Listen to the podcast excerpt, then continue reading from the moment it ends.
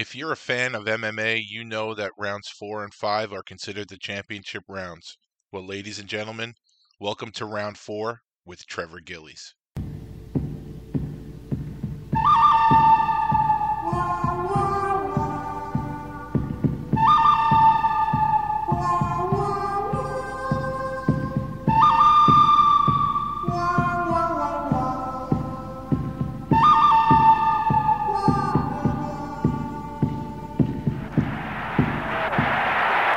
Quite a Nystrom. Nystrom's really getting some good right hands in.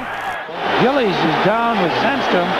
Somebody better help Sandstrom. Everyone must be held accountable for their actions. You cannot see your star carried out in a stretcher and do nothing about it. Oh my! Did Mick plant one on C-card? Wow!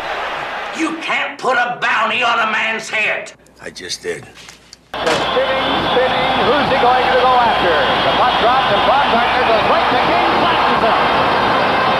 But just a minute, Al Arbour has won mm-hmm. four Stanley Cups, so don't start telling Al Arbour what to do, you and John Davidson. Take care of Mason Tucker. Here's Carlson.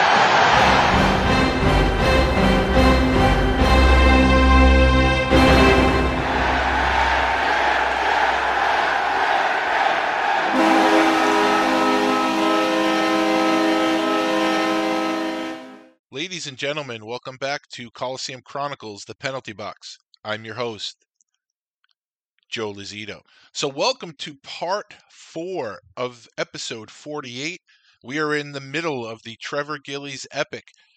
Thank you, Trevor Gillies, for the immense amount of time. I think after this episode, we now stand at approximately oh, 12 hours.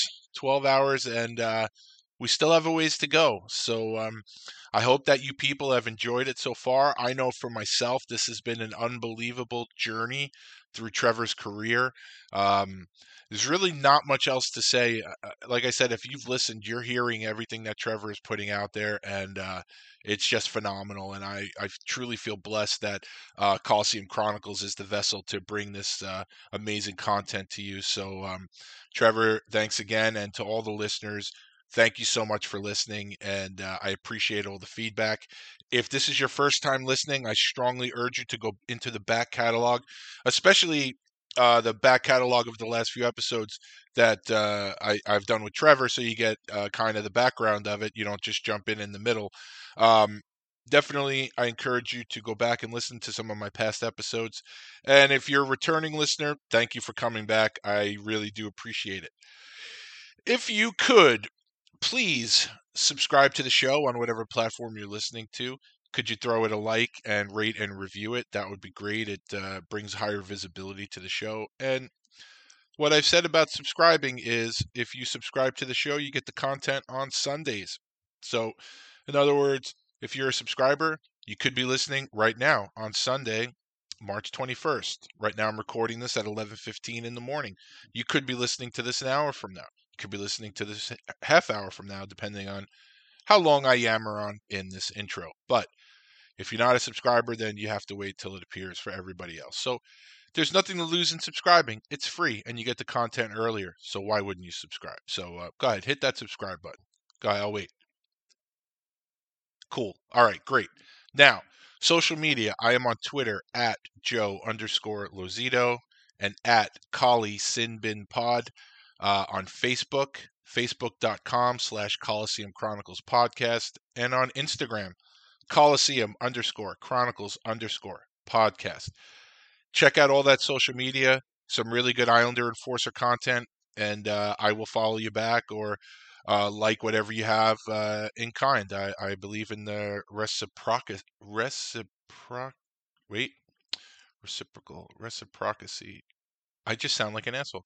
I believe in the reciprocal effect. I can't. My tongue is tied this morning, so go ahead, have have a laugh at my expense. I'm not even going to try to figure it out. I'm just going to be goofy and uh, reciprocity. Reciprocity.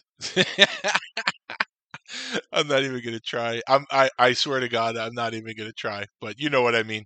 Follow me, I'll follow you back. It's really simple. Um, merchandise. So I recently dropped an alternate logo to the original logo, and it's basically still the same uh, head logo that Joe Marisic has drawn, but I've just done a, something a little different with the font and the design of the uh, of the words. So, um, but the logo still stays the same. Uh, so now you have uh, variety in the merch. So uh, if you go to the bottom of the episode description that uh, that you're listening to right now, I'm all discombobulated. I could say that. Uh, if you go to the bottom of the episode description of this very episode, you will see two links. One is the link for the original merch, and one is the link for the new alternate logo merch. And order up. Now, as you know, every week I give a listener exclusive discount code for 20% off. This week, the discount code is Wahlstrom. That's right, because the Islanders had their second fighting major of the season last night, Oliver Wahlstrom. So that code is W A H L S T R O M. Use code Wahlstrom for 20% off every item in the merchandise store. That code is valid until March 29th. And as I just mentioned, Joe Marisic he is the local Long Island artist that drew up my logo. Uh, artistic genius, great guy, available for hire.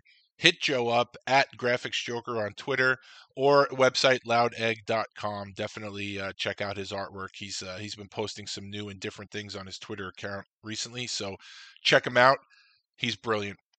A few other podcasts I want to tell you about. My friend Darren, Fourth Line Voice podcast. Darren, thank you very much for uh, Darren. Always, we kind of always pump up each other's shows. Um, as Darren has said, we're sort of the mom and pop uh, podcast compared to some of the big dogs, but uh, we always kind of pump up each other because we're all in it together, and um, you know we happen to be very fond of each other's shows, and we both think that you know, hey, listen, I'm not going to lie, I think I do a pretty good job. I know Darren does a great job. And um, Darren really has been pumping up the Trevor Gillies episodes, and uh, I really appreciate it. I know that uh, he has a big following, and uh, I think people listen to his opinion. So um, I really appreciate everything that uh, Darren has done over the last few weeks, pumping up the uh, the Trevor Gillies episodes. But I mean, he does that for for my stuff all the time, and um, you know, it means the world to me. So. Um, I would appreciate if you would check out the Fourth Line Voice podcast. Darren started this uh, a lot longer before than I did, and uh, he does an amazing job. It's similar, you know, we, we basically have similar shows, and and we both go real deep, and we both try to unearth stuff and uh, leave no stone unturned eh, with our episodes. And and Darren's latest episode was with a gentleman named Jared Doomba. Uh, he went a little bit off the board, and it and it, the episode came out great.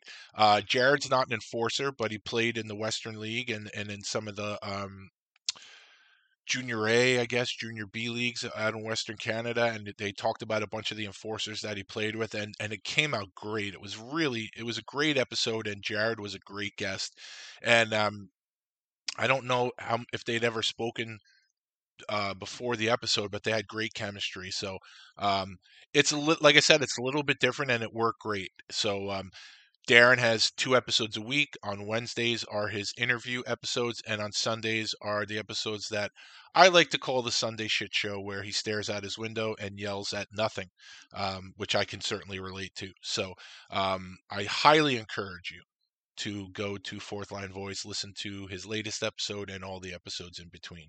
Um, he has no standards, though. I was actually a guest on his show uh, a couple of years ago, so go into it with that. He does scrape the bottom of the barrel sometimes when he um, when he feels like it. So I was on there. I think we did uh, pretty well too. So, um, but seriously, um, he's the OG of the uh, Enforcer podcast world. So uh, go and check him out. Uh, also, the uh, Bucket Drop podcast with my friend Bobby Longgrass. Uh, he's back. He was on hiatus. Uh, he's going with a little different format this year, some little quick hit episodes, uh, probably 8 to 15 minute episodes. Talks mostly about uh, the Canadian teams, the uh, not so much the Western teams, but uh, Montreal, Ottawa, and Toronto. Gives betting advice, and um, you know, it's just something nice to break up your days. It's not long, epic episodes like my my show, and just like quick hits here and there. And Bobby's a good guy, so definitely check out uh, Bucket Drop Podcast. Uh, also, this one, Five for Fighting. I think what happened, Five for Fighting podcast with Alec Olin Salen. Alec is tremendously busy nowadays. He's got so much shit going on. And I think what happens is for guys like uh, Alec and Darren and Bobby and myself, like the podcast, we don't get paid for it. So it's easy for the podcast to sometimes be put on the back burner. And Alec has stepped away from the podcasting, but as Darren has alluded to, we don't know how long that hiatus is going to be uh, because I think what happens is you kind of get the itch for it. I mean, it's something that, like, I, I equate it to if you have tattoos. Um, once you get one, you're addicted. And I think what happens is um, for myself, I know, and I'm sure for the other guys too, having these conversations with the boys, it's kind of therapeutic and it, and it kind of takes you away from the stress of the real world. And Alec is uh, training to go back into the service, and um, I think he's trying to buy a house or he just moved or uh, something like that. And I guess his job is getting really busy now. So Alec has a lot of real life stuff going on that obviously takes priority over the podcast. But I think what happens is he listens to my show and listens to Darren's show, listens to other shows, and you sort of get that itch. So um, I don't know how long the hiatus is going to be, but while he's on break, check out the back episodes of the Five for Fighting podcast. Alec does a great job, and for old farts like me, um, Alec is good because he's a baby. He's like 23, 24 years old, but as far as hockey goes, he's an old soul. So it kind of gives us hope that there are some uh, youngsters out there that uh, feel the same way that we do about fighting, and Alec is is passionate as any of us. So, um, Alec, he's a beacon of light in this dark time of hockey fandom. So, Fourth Line Voice podcast, Bucket Drop podcast, Five for Fighting podcast. Check out all those shows. Also on YouTube, Darren has the Fourth Line Voice YouTube channel. If you have ever watched a hockey fight on YouTube, chances are it was on the Fourth Line Voice YouTube channel. I think he has over 2,300 fights on there now. I know when I'm researching for guests, I usually find myself on there at least once or twice a day. So check that out. Alec also runs the Enforcer Appreciation page, which at times gets a little dizzying. But if you can wade through the sludge and you get to the posters who really know their stuff and i am not including myself in that i really don't post too much but it's a really great page some really great conversations go on there that the, there are a lot of ex-players on there that know their shit and enjoy telling stories so it's definitely worth joining up um, like i said if you can get through the homer sludge but uh, but definitely check out that and check out alex qsphl slash lnah jersey and equipment page also on Facebook. Now,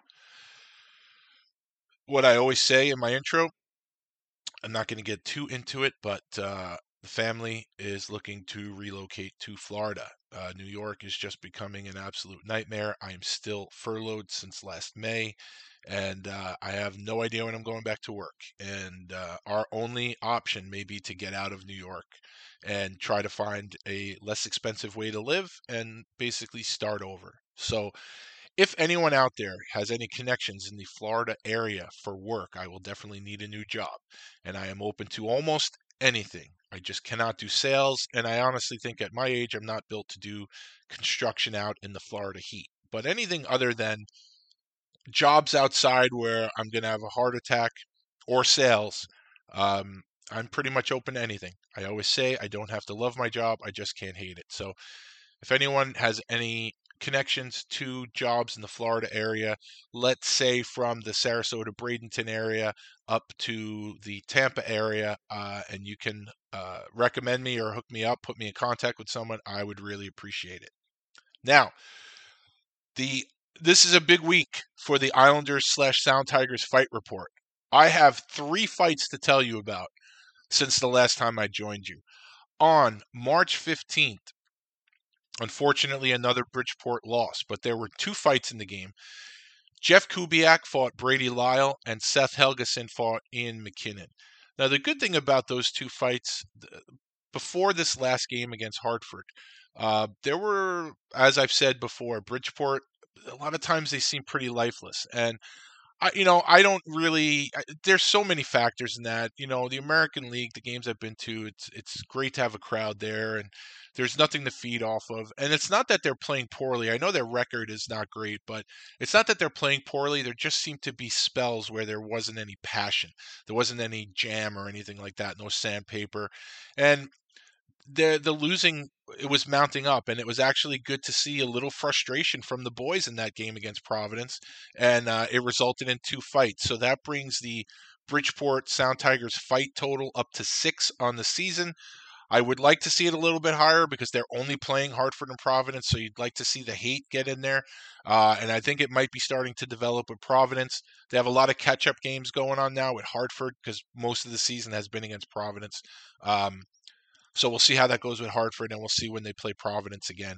Um, so that's six on the season so far, and uh, Seth Helgeson leads the team with two fights. But the biggest news this week about Bridgeport was that Yannick Turcotte got into the lineup, played the last game against Hartford. It's what I've been screaming about for weeks to get someone in the lineup like a Yannick Turcotte, like a Mike Cornell, someone that can inject some enthusiasm and some life in there. And Yannick Turcotte played the last game, and guess what? They won. Now, am I saying they won because Yannick Turcotte was in the lineup? Who am I to say? What I can say is, what I can definitively say is Yannick Turcotte has played one game this year for the Bridgeport Sound Tigers, and in that game, Bridgeport, in those games, Bridgeport's 1 0. So, yes, when Yannick Turcotte dresses, the Sound Tigers are undefeated. Make of that what you will. And also, last night, Islanders walloped the Flyers and in that game, Oliver Wahlstrom had a fight against Oscar Lindblom. Now, it's not the bout I was hoping for, but I'll take it. So that brings the Islander fight total for the season to two. And Oliver Wahlstrom is now tied for the team lead in fighting majors with Casey Cizikas. So Islanders, again, they're winning. They're having a great season. Uh, I still have a few issues with some some things not being taken care of, but I guess that's just me.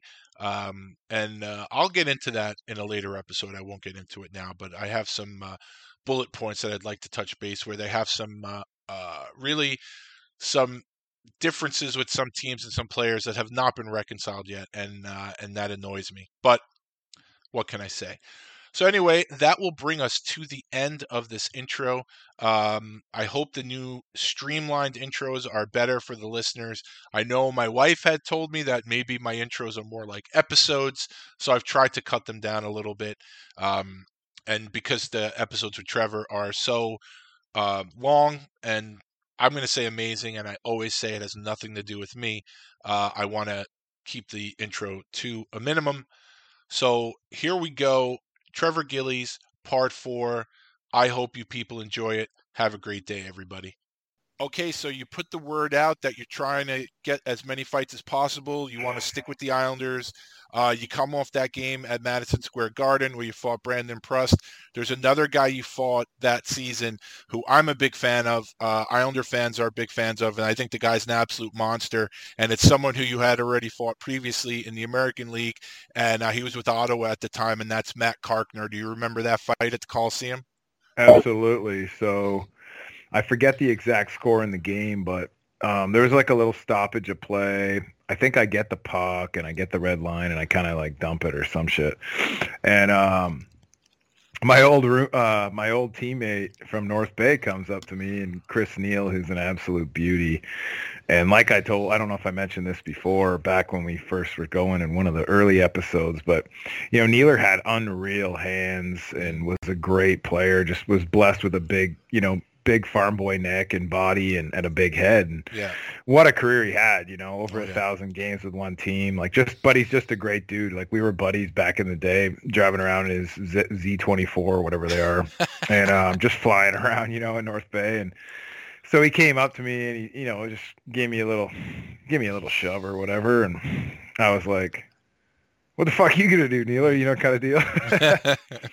and uh, you know, we are just having some words and and then all of a sudden the big boy comes by and it was go time. Yeah. So uh, you know, we had a good one, man. Um, you know, I got I got lucky to get a couple real fast, hard lefts off early, and I hit him in that soft tissue in the ear, and, and it kind of split him open like really good. Mm-hmm.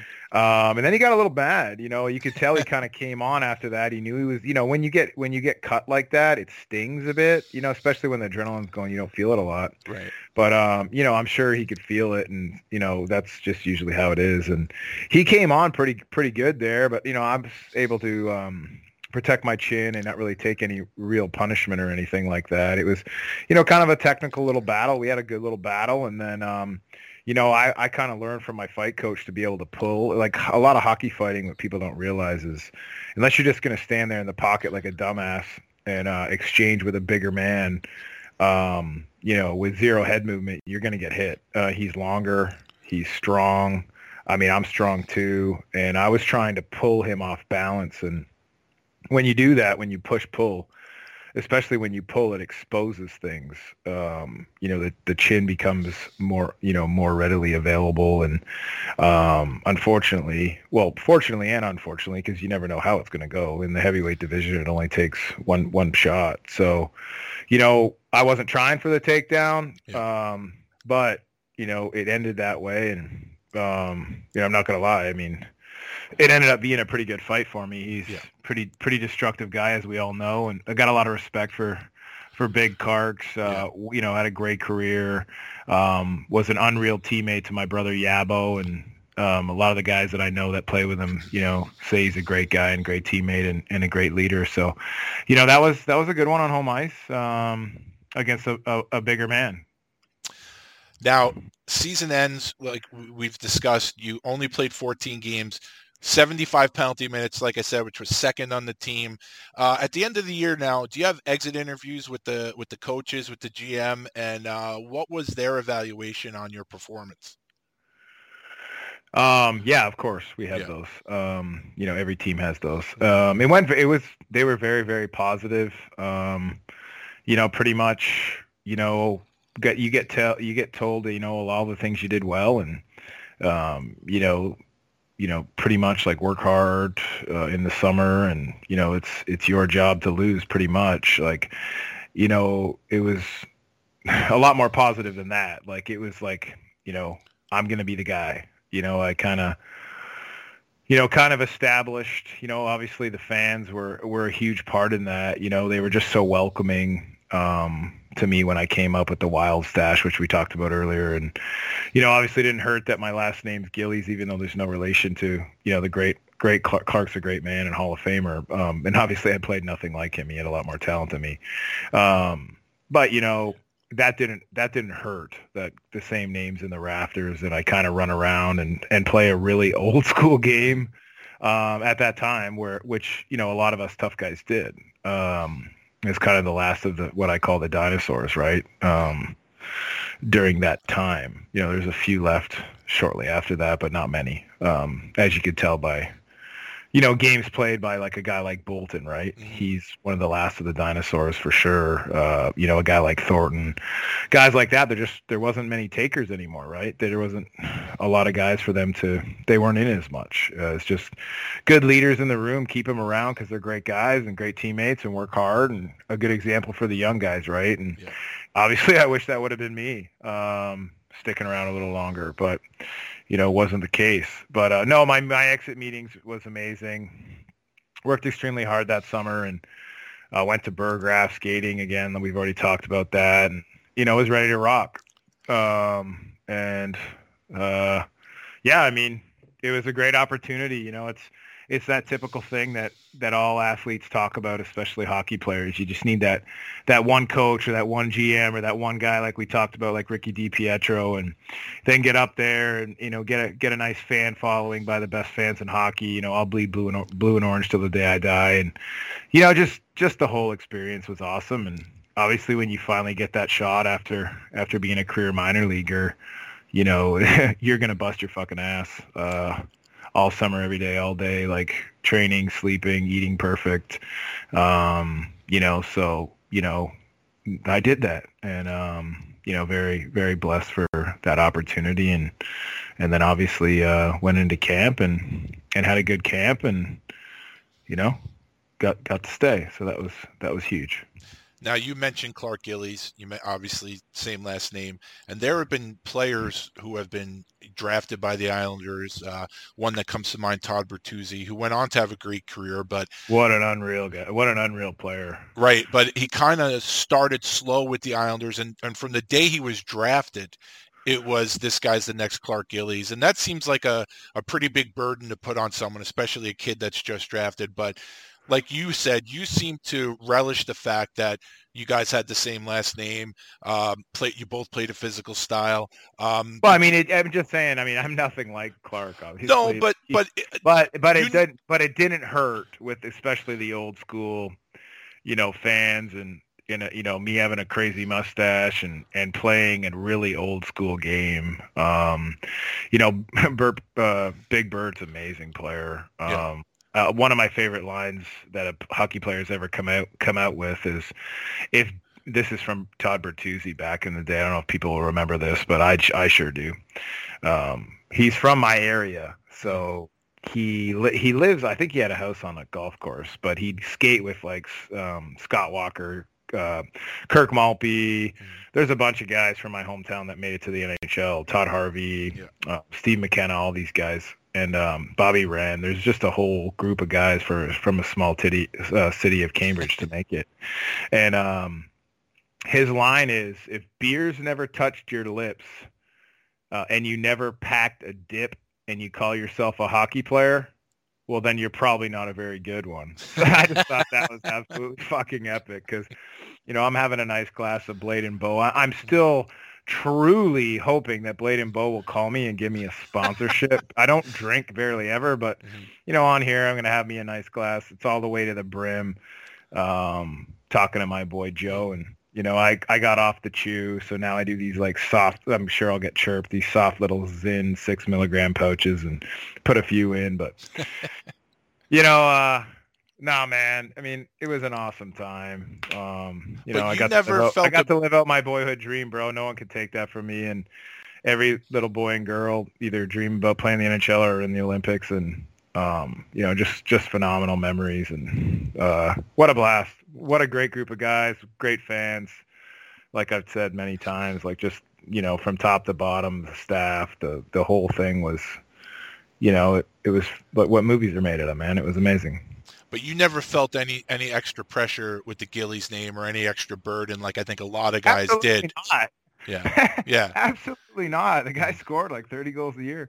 Um, no, absolutely not. You know, the all, what's so cool about the Islanders is like all those old legends that won all the cups, right? I mean, like they're just like so approachable, like to anybody on the team, whether you're a force line tough guy, meat like me, or you know, whether you're the top player, like they're around. You know, you got Butchie on the plane, sat right in front of me, and um, you know, Clark's around, and you know, Bobby Nye. I mean, all these guys are around like certain times of the year. You know, um, just just true gentlemen and you know, they just you could just tell like they're just so close with each other. That's what winning does, you know, and just like brothers, and they were just like awesome, you know, the whole, like bossy, all of them. I mean, yeah. they were just great guys. Um, you know, and that's what's so cool about hockey. It's a it's a very humbling game. You know, you could be the man one day, and you know, blow your knee out the next day or get a concussion or I mean there's there's a million scenarios. Like you know you could beat a guy if you're in my role you could beat a top guy one day and if if you ain't on the next I mean you might not have as good of a fight you know um you could you could lose. Uh you know most most hockey most hockey guys are just really good humans you know? Yeah. Um so you picked up where you left off the season before. Your first fight of the year, I believe, was in DC against DJ King, and it was an absolute war. Do you remember that one? Yeah, how could I not? I told you earlier in one of our other chats. I mean, you know, going in to play Ovi. One of the cool things about Washington that I, would like to tell the fans um, listening, especially the fight fans, is, you know, there's there's not a bad meal in the NHL. Like I call it the never hungry league. Like they're constantly giving you great food, whether it's sushi and and snacks and and um, you know little sandwiches or wraps or whatever on the plane right when you get on to you know crab, lobster. I mean, flaming yo. I mean, we're not eating we're not eating grease wheels. Which, if people who for for people who don't know what that is, I'll break it down. I mean, we're not eating pizza, pepperoni, greasy pizza and chicken wings like or uh, like a hot hoagie or something, a sub, in like in the minors. I mean, you know, you're refueling. Uh, hydrating and, and getting ready. You know, it's you got to do what you can to to recover. It's uh, a lot of hockey, right? Um, it's a lot of games. Whether you whether you play a few minutes uh, a game like me or you're a top line guy. I mean, um, a guy like me is running around, very physical. It's like you're getting in a car accident every shift. Uh, you know, you got to get hits. Uh, the top players, a lot of wear and tear, a lot of miles. They they you know it's it's a lot. Um, but just you know just the whole thing. But like when you're on the road, like one of my favorite spots in the league is there's a few of them, but it's called Capital Grille. And they have a phenomenal one in Washington. So, you know, you go out and a bunch of the boys, you know, we're all eating dinner together, you know, maybe a glass of wine or two of, of the, the nice rouge and just eat a high-end meal and get a bunch of waters in you, go back. And, you know, I had a phenomenal roommate. Matt Moulson was my roommate. And we're still good friends to this day. Um, you know, I think he's still playing. He's the captain of Hershey. So, mm-hmm. congrats to my boy Moles. Just a phenomenal dude. We've already talked about him enough. I absolutely love the guy. But um, you know, it's just just great. But um, you know, going into that game, I mean, you have to be some kind of a moron to not realize they got the you know big DJ on the other side. I mean, he's people. He does. People don't talk about him enough, in my opinion. Um, he's super tough. Yep. Uh, out of all the guys that I fought in my career, I've already mentioned this. Uh, you know, Cam Cam Janssen was up there for a young guy like a rook. You know, just hungry. Like same with DJ King, like killer. Like I knew when I fought him, I'm like, this guy ain't gonna be here long. Like he's going to the National League. Uh, you know, he's going to the show, whatever you want to call it. And um, you know, um, Colt Norris, same thing. You know, Colt Norris played fuck 600 games or something. DJ played hundreds. You know, Cam Janssen played 300. Uh, you know, these guys had good careers. Um, but going up against DJ, obviously, uh, I know that he's a super heavy-handed, super heavy-handed native player. Uh, fought him before. Know his know what his left hand's done and what it's done to some of my friends. I mean, what his right hand's done. D- destruction to some of my friends um, that are other enforcers we won't name. But uh, you know, I'm I'm kind of if you watch the fight, it, it's a lot of dancing around. It looks like, but he's smart at cutting off my angle.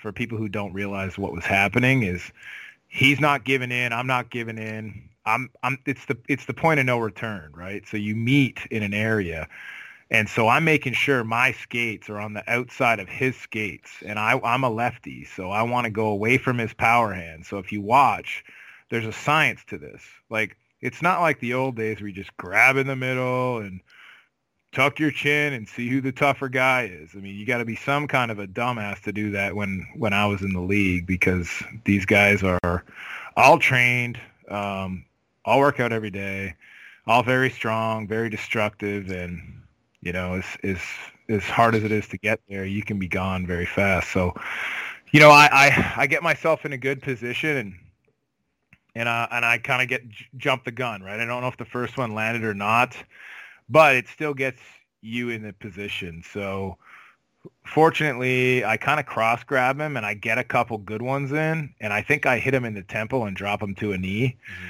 And I, he he wanted he was like he was trying to get up, but the refs came in. Um, he's a very tough opponent. So oh, yeah. obviously, I'm super happy with the way that one went. Mm-hmm. Um, it kind of it solidified me, right? Because he's he, at that time he's like arguably a top three, top five guy in the National League, mm-hmm. Um, and I'm kind of still relatively, you know, unknown really um, at that level. So it's a great way to start you know what I'm hoping is going to be a, a, full season, which which it ended up being. Um, so yeah, you know, nothing but respect for DJ. You know, we exchanged some nice pleasantries in the box. Uh, all respect. yeah. No, like total respect. Yeah, yeah. Like, nothing. Like, um, you know, I don't think he was very happy about about it. Um, but I sure was. I mean, of course. You know, a win's a win uh, it's the National League. So you know we're we're not fighting, we're not playing patty cake out there, as my boy Steve McIntyre says. I mean, you you know you're trying to win. So uh, you know, that one, my game plan worked. Um, I didn't just stand there and trade with a guy that has longer arms than me and that is taller than me and um, didn't just stand in the pocket, right? Yeah. I did what I trained many, many hours every day with my fight coach, Chris Elms. Um, you know, and he, he kind of pins me against the boards real quick and I bounce off it. Um, you know, he's a strong cat and I just come, fight. I just got to let the hands go, right? You, you know, like firecrackers, like, uh, fireworks, snap the punches, punches and bunches, and just let them go. And fortunately, uh, a couple landed on their mark in, in good good places, which is what you're aiming. Um, people don't realize, like I was training with this like head. So I've never told anyone this, but um, I'm done. So fuck it. Maybe it'll maybe it'll help someone else. But my coach, who manages my rental property, I just did a ton of work. That's why you haven't heard from me in a while. I got my rental property, got it all spiffed up, and Nice. You know, redid the landscape and tree work, painting, like upgraded a bunch of stuff and, and did, the, you know, hardwood floors and all kinds of stuff. Um, you know, I got a new uh, military renter in there and it's a phenomenal, it'll be a phenomenal tenant again, like they always are. And, um, you know, he bought this head and it has like a bar that you hold in the inside, but it's like a, it's like the size of a real head and it's rubber. It's like, it's like one of those bobs that people buy that you fill with sand or water and you punch them in the garage. You can adjust the height Yeah. um, A you know, to slam different levels. Whether it's a kid, you know, you want to put it down low, or if, well, Yeah. like I used to always keep it at six three to six eight because that's how ho- tall hockey players are that are heavyweights. And so you train at different levels. So you're used to punching up at their jaw. You know, there's a bunch of different stuff. I mean, we're not going to get to it. but uh, when I'd be with him in the gym, we would do certain drills and he would have like little sticky things on there. Like it would be like a green, a red, a blue on different spots of the chin and different spots. And so he just call it out. And when you're fatigued, it makes you, you know, especially like in a fight, right? Like, You might be getting hit, but it makes you be sharp and be able to hit that mark. So, and it's very small. You want those two knuckles that hurt him, your first two, and there's those two knuckles hurt him, the other two hurt you. So you want to land those two on that exact target.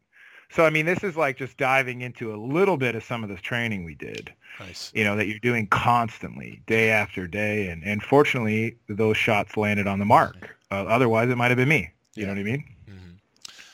Um, I totally blew past this one question. Uh, how did it feel to make the team out of camp? I mean, this is the first time you're making an NHL roster out of camp. I mean, that had to be.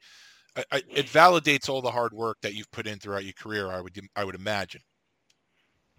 Yeah. So, you know, I was on a two-way, right? So, you know, you're you're very happy, but you can never be satisfied because it's until you get, and even when you get that letter, like I could be sent down at any time. Right. So I'm still staying at the Marriott. That's why I know so many of the fans personally that I'm still very good friends with. I mean, we've mentioned some of them in the many hours we've spoken. Yeah. But um, you know, so we had a, like a team party at at the Marriott, and um, Garth, who I love, um, came up to me, and he he said, "I spoke to uh, I spoke to Charles Gills, and um, it, you know, it's come to my attention that that you're not that you have, you don't have a place. Um, you're going to be getting your letter, and um, you know, we have people that that are with the with the staff that will help you find a place. And I was like so pumped, you know. He's like, "Congratulations, ki- you know, congratulations, buddy, or whatever." And I was like pumped, you know. And Yeah. obviously tell the wifey, and you know that's a great feeling, right? Because that's the first time I've gotten a letter. Like the the year before, I was up for what I don't know, 25 something something games, and you know, obviously a tough guy didn't play every game, and Right. uh, played 14 or whatever it was, and um, you know, so that's that's a huge moment. But that just means, hey, we're just getting fucking started, you know. So um, so you know, I started looking at some stuff, and I talked to Garth again. He asked me how it was going, and I said, well, I'm looking here and I'm looking there, and um, you know, I have I have a stepson, which we've discussed, and Yep. he's actually home right. Now. He's he's probably like telling me to shut the fuck up because playing video games or whatever. But you know, kids nowadays. So his girlfriend's not here right now, so I'm sure he's playing. He's probably playing Chel, as they call it, NHL, and he has like five guys that they're on a team, and they play these other guys. I don't know a whole lot about it. I'm like an, I was Nintendo, you know, what I'm saying like you. Uh-huh. Um, up, up, down, down, left, right, left, Yep. right, BA, select, stuff. You know, 30 man contra. Let's go. Uh, you know, I knew how to do uh, rubber rubber boards and stuff and ice hockey. You know, you had the skinny guy, the medium guy, and the fat guy. Yep. You know, like uh, Mhm. blades of steel. That's like right. That kind of stuff. Let me get a little animated for the crowd. and uh, I love Blades of Steel. Oh yeah. Hit the guy three times, and we do it on purpose, me and my brother, just so we could fight. Oh, we all Yeah, did you that. bang into the guy three times, boom. If you do it in the if you do it in the slot, it's an automatic penalty shot. Beautiful. I wouldn't do that uh, against him. I just would bang the guy three times. We'd go toe to toe. You know what I mean? It was beautiful. Blades of steel. And uh, and so obviously my bourbon's kicking in. Blade and Bow, come on, baby, give me a sponsor. I'm gonna have to tag them when I post this episode. Yeah, We're gonna have to tag them. Really should. Absolutely. phenomenal. I'm collecting the keys. So what people don't know is when they check out Blade and Bow, what's cool about it is they have five keys, right? So it's like when we're growing up and you go to McDonald's. Remember when they had McDonald's and it was like the Monopoly Yep. board and hmm you know you could get pretty much everything if you you know if you went there enough with your parents when you were young, but you just couldn't get you know Boardwalk or Park Place. You know they were really hard to get, and um, so you got to collect these five keys. And I got one, three, and four right now. I don't have two and five. My buddy has two for me, but we both don't have five. Okay. And once you get all five, so I'm assuming five is obviously the Park Place. Yeah. And uh, you know, I got a couple bars that I do their credit card processing. Um, well, restaurants really, a couple type places that are going to be searching for five, as well as I have a couple liquor stores that I go to, and they also have my name and number. And I'm gonna. I told them I said if you get me five, I'll I'll get you like a six sign pick and something else. Nice. So, uh, you know, but once you get that, you can send it into the company and they send you something extra special. And you can also go there physically in Kentucky and, and get like a tour and shit. So, so hence why I'm, I'm going on the Blade and Bow right now because there's many fine bourbons and I don't drink, but, uh, you know, talking to you, my friend, is, is worth a nice, nice bourbon. You got to booze it up a little bit when you're Anyway, listening get to back me. on track here. I kind of, Yeah. I kind of went off the rail there. You know, the train, the train went off the tracks there. The Right, train right. Went off the track. Um, first of all, just so you know, Oh yeah, yeah, yeah. So, so, so, so, so, so. Yeah, I remember now. So Okay. punches aren't vitamins.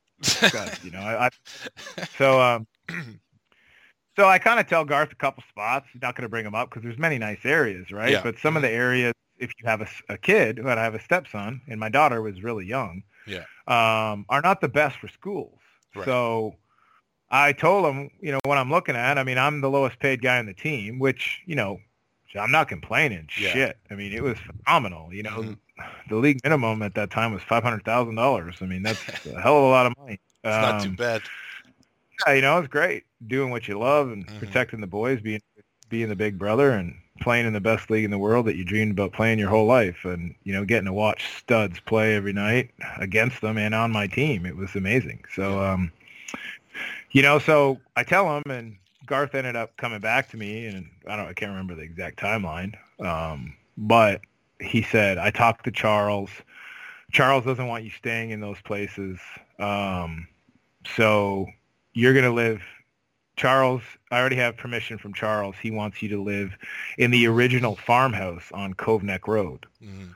So if you don't know where Cove Neck Road is, it's probably the wealthiest um, street, village, whatever you want to call it. I mean, Roosevelt's house is up there. Yeah, it's big Um, dollars.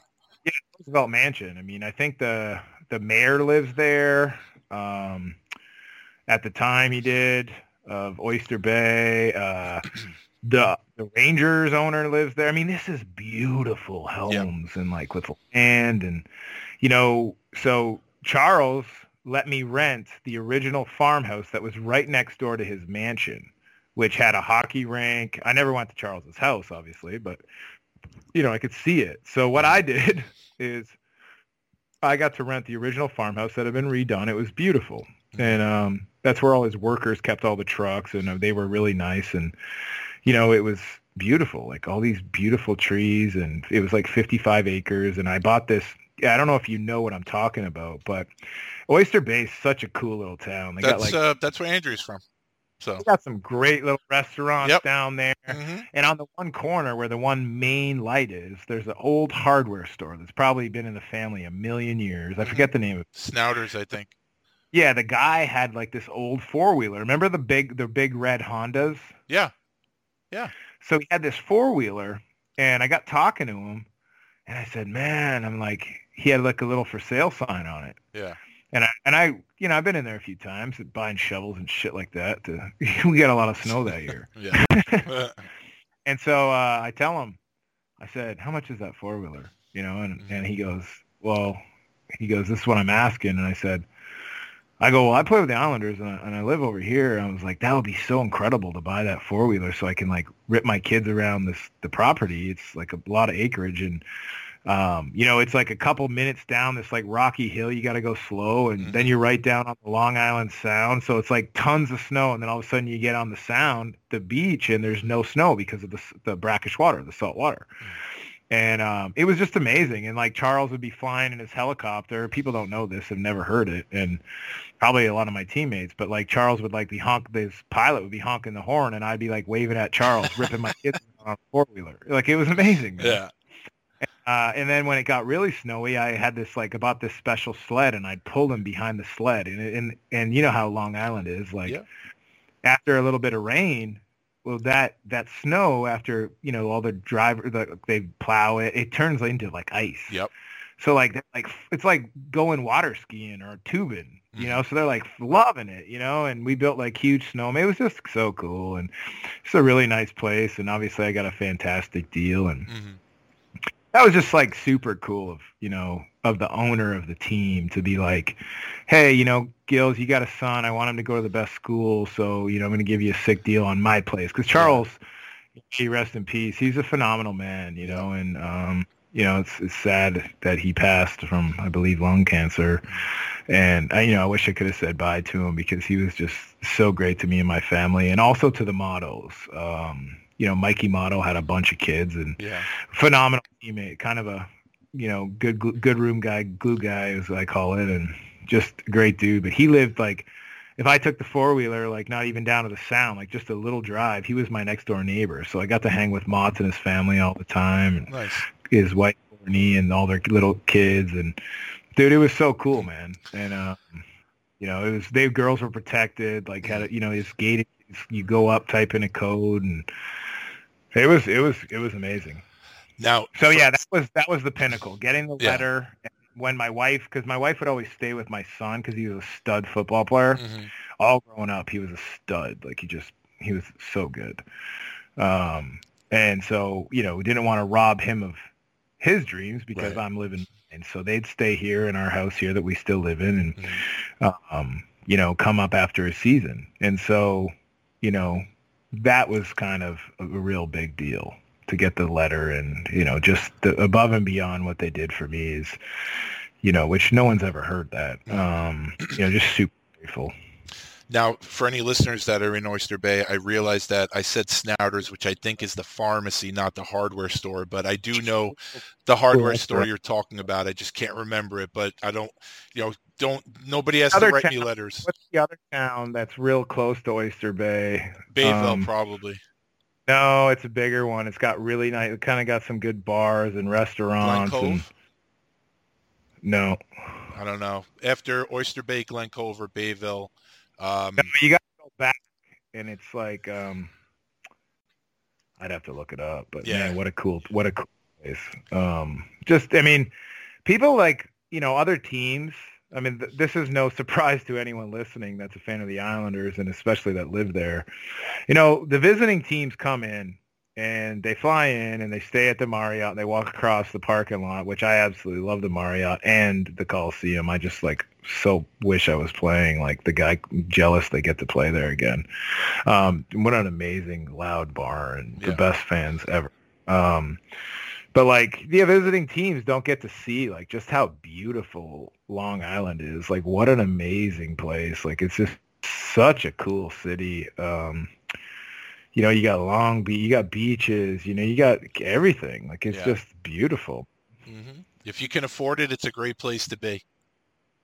Yeah, I definitely couldn't afford it now, bud. yeah, you're not the only one. Hey, so um, you've you've alluded to it earlier. How frustrating was that November that year? That was uh, the the November was uh, atrocious as it was the well, one. that November is what that November is what killed us, Joe. Yeah, how frustrating was that?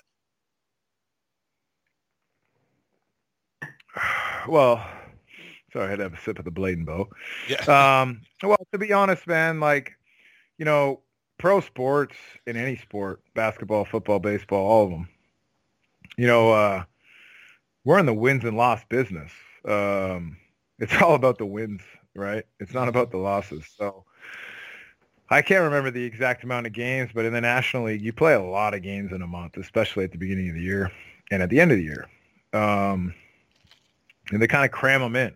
And so to go over, as we call it, in November with not getting a win, that pretty much crushed us for, for having a shot at the playoffs.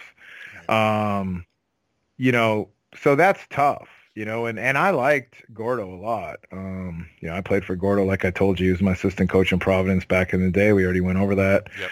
Great guy. Um, you know, he knows his stuff. Uh, I liked Gordo. Um, you know, so that you know you can't you can't fire a whole team that's not producing. So you know that's pro sports. So you know we cost Gordo his job, um, and then you know Jack gets the promotion. So you know that made me excited. Yeah. Um, you hate to lose a guy that gave you your shot. Um, you know, obviously Garth and we talked about Ricky and and Gordo, right? Um, so you hate to lose that guy because you don't know, right? Right. But they hired from within. So if they get some established coach, um, you know, that's someone that just who knows, like Right. Mike Keenan. I mean, there's a million names, right, that are like been around for forever. And if he doesn't like my style, comes in. I mean, he might. That's how it is in pro sports. Like Yep.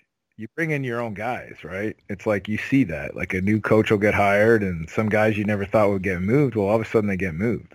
Right. So you know, to get Jack, who I love and love me in the minors, and probably is a big reason why I got the call. Um, you know, because he knew I worked out every day. I was a good leader in the room, and I never, I never bitch. Like if I'm not in, I work harder. Um, I never complained about ice time. I mean, that's just I knew my role. You know, and I wasn't confused. Like um, a lot of guys, like in my role that I know in the minors, like they complain, they expect more, they expect more ice time. Like I was never that guy. Like uh, I knew when it was my time to be called, you got to be ready. Um, and when it's not, you got to be a good teammate. Help the other young guys that are not in. You know, make them stay positive. Work with them on, even though they're better, they have way more talent than me. Like put them through drills, and you know, you help develop the skill. And when you protect the skill, and you're the big brother, and they lean on you, and and they come for you for to it for advice, and you're helping them in the gym, and you're helping them on the ice. Well, they want to keep the, those kind of guys around. It's very hard as a tough guy to get a veteran job in the American League especially when you're not scoring points. So, you know, fortunately, I was smart enough and I think good enough of a guy to realize like, hey, you know, like if I want to if I want to continue to live out my dream and hopefully get a shot, which obviously I did with the Islanders and I'm forever grateful for that for that. I cannot express that enough. Um, you know, I just embrace like every day, dude. Like it's just like now. Like when I wake up and I have a heartbeat, like I my whole attitude is to become half a percent better every day. And and if you really assess yourself as a human, you fail almost every day, right? It's it's really hard to become half a percent better every day. Like and that's the whole mentality of every guy that plays pro hockey, let alone if they're in the East Coast, AHL and NHL especially. Like everyone's trying to get better. Everyone's pushing each other, everyone's pulling everyone's trying to get better. That's the only way that you can survive. Um, so to get Jack is a blessing. Jack liked my style. He likes a rough and tumble game, you know, slash support. I knew his system. Um, you know, so it was it was it was good. I mean, it it was great. And um, you know, he's an amazing guy and and uh, you know, he was great to me. Um, and he was great to me in Bridgie, and he was great to me in the NHL. So, uh, you know, I like, I love Jack. Now, at, at this point, you know, you, you played a little bit the season before. Now you're establishing yourself. Now the fans are just, they love you. They love your style. They love the look. Um, but there was a, a bit of a difference of opinion in the Gills residents about the mustache. Now, I know uh, there was a time where Mrs. Gills wanted the mustache to go, but uh, the boss, Garth, said, no way, he wants you to keep it. And I believe there was sort of a discussion between you and Garth about that. Uh, I know you've told me this. It wasn't, it wasn't so much me talking to Garth, right? Right. Like one thing about Garth, like as a general manager is like, Garth wasn't one of those guys that was like unapproachable, you know, like, you know, he's the boss man, of course, just like Yeah. any other GM, right? Mhm. You know, he's, he's the commander in chief of, of the, I call it the, you know, the commander of the warship is what I call it. Um, I'm real old school. I, I look Yeah. at the, I look at a team like a family in a warship. So, you know, so when you see Garth, he's always like says hello, and you know, especially you know if you're losing, you might just nod at him, and you know that's it. You know, like, um, but he was really approachable. So, you know, um, I for, kind of forgetting where I was going with this, but the mustache.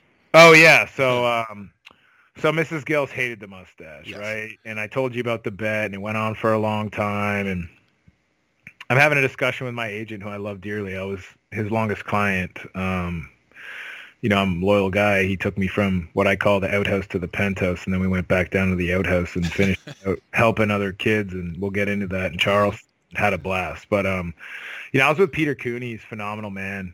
Peter didn't need to work, and long story short, he was a radio guy in in Springfield, and then he ended up owning the team, building it up, winning a couple Calder Cups with the Springfield Indians, and realized agents don't do a very good job. You know, they're around for, and agents might get mad at me. I don't really care because it's the truth. But um, you like I told you, I'm a, I'm in business. I'm a businessman, and um, you know, I'm going to speak honest and transparent about it. But Mm. Peter is phenomenal. Like, you know, always there. If you need to call him, you get a hold of him. There's not a lot of agents like that. So, you know, they're usually around when it's contract time or, you know, the big dogs get looked after well. If you're not a big dog, then you probably shouldn't be with a big dog agent, in my opinion. You should pick someone who's going to to go to war and, and battle for you and, and fight for what you get and try to keep getting you contracts. That's what it's about. So I think Peter's phenomenal and he has a great relationship with Garth. So kind of ranting a little bit. Um, you're have to get me back on track. Uh, the uh, Don't- Mustache. a emails, a lot of calls. Oh yeah, so oh my, I, yeah, sorry, that's two times in a row. Fuck me, I gotta, I gotta, I gotta wake up. We're at uh, 10:49, and I thought I could do another three hours with you. I better pick it up. so I tell Peter, I said, Mrs. Gills is not a fan, and I didn't call her that back then. Yeah. I said Danielle. Now I did when I got old. You know, I'll Mhm. explain that later on when we talk.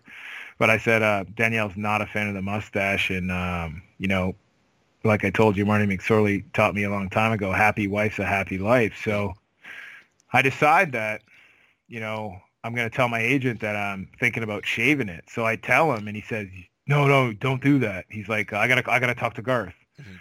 So he calls Garth. I didn't have a conversation with Garth. Okay. So he calls Garth on the phone because they're close. And he tells Garth, you know, pretty much what we just discussed. And Garth says, he can't shave that. Like he goes, he can't shave that mustache. He's like, the fans identify with him. They know him. We have legit shirts that are on the way that are from Reebok called Rock the Stash. You remember those, Yep. Joe? Mhm, I do. They were pretty sick. Like Yeah. I loved them. Like Mhm. I gave my last one to my buddy who's an American war, you know, he's a war hero. He's a retired army ranger and I gave him my I, I, I'm glad he has it. I'm honored he has it, but I kind of wish I had one of them. So if someone has a, a double XL cuz I'm a little larger now, I would I would love to buy it off you for good money cuz I don't have any of them. But I'll anyway, keep an eye out for it. yeah, yeah. So the Rock the Stash shirts were pretty cool, and then they started selling mustaches at the at the games and stuff. And obviously, like I got blessed to, you know, the fans were great to me, and I love them. They, they loved me. As um, not saying I was a fan favorite, but you know, there was definitely probably one of their favorites at the time. And uh, I got to go to the draft party, which was incredible. And you know, I'm a nobody. I'm a fourth line fucking tough guy, and it was it was me, Matty Moulson, and and Johnny T. Right Mhm. uh, the representatives from the team at the draft party. It was super fun, good time. And I think we drafted Nino Niederreiter that year.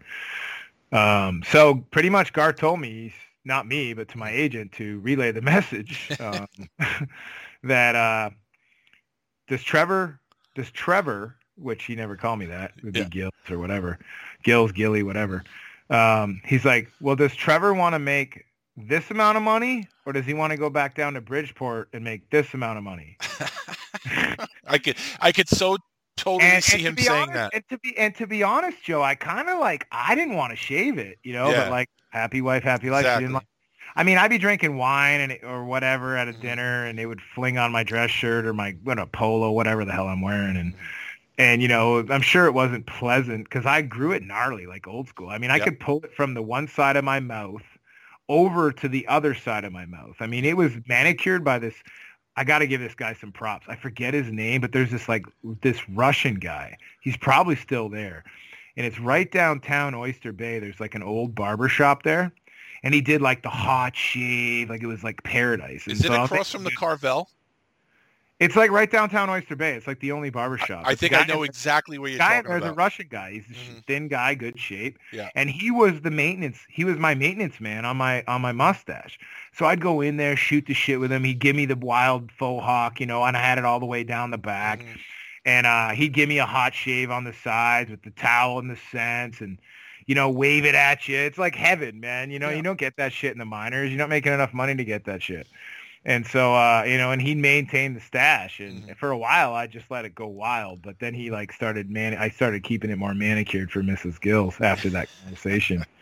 But when I first got there, it was like kind of gnarly, dude. Yeah. And um, yeah, it was cool, man. I mean, I I liked it. You know, I I like I have a bike, and you know, my dad had one. It was kind of like you know, it's like yeah, it's a cool bet, but it was like kind of hardcore, right? It was. It's when you're not a, an ama- when you're not a great hockey player and you play my way. It's like it helped. I mean, Oh, it was huge. you know, I think, and I loved it. Like, I, it's hard to rock a stash. You know what I'm saying? Like, I loved it. Like, I fully embraced it, and I'd probably still rock it. But you know, I, I don't want to be divorced. I love my wife. So. Safe to say, once I was done with the Islanders, the stash came off. Unfortunately for the fans, because I get fans that are like, "Grow that back," and I'd be like, "Dude, I wish I could." You know, Mrs. Mrs. Gills was not a fan at all. There's the story for you. Oh, I- I love it. So, um, Yeah, so obviously I know I was smart to listen to Garth. I mean, I didn't want to go down and make 115 with what I was making and nothing wrong against Bridgeport. I loved it there, but you know, it's uh do you want to go back to the American League where you've been a million years or do you want to play in the National League? So uh it's kind of a no-brainer.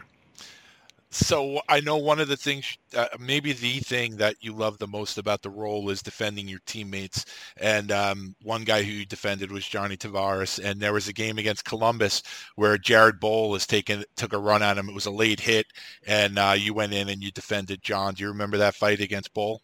Yeah, how could I forget? I mean, I'm not on the, I'm not on the ice very often with Johnny T. Yeah. There's a few times in the year and a half or whatever I was there.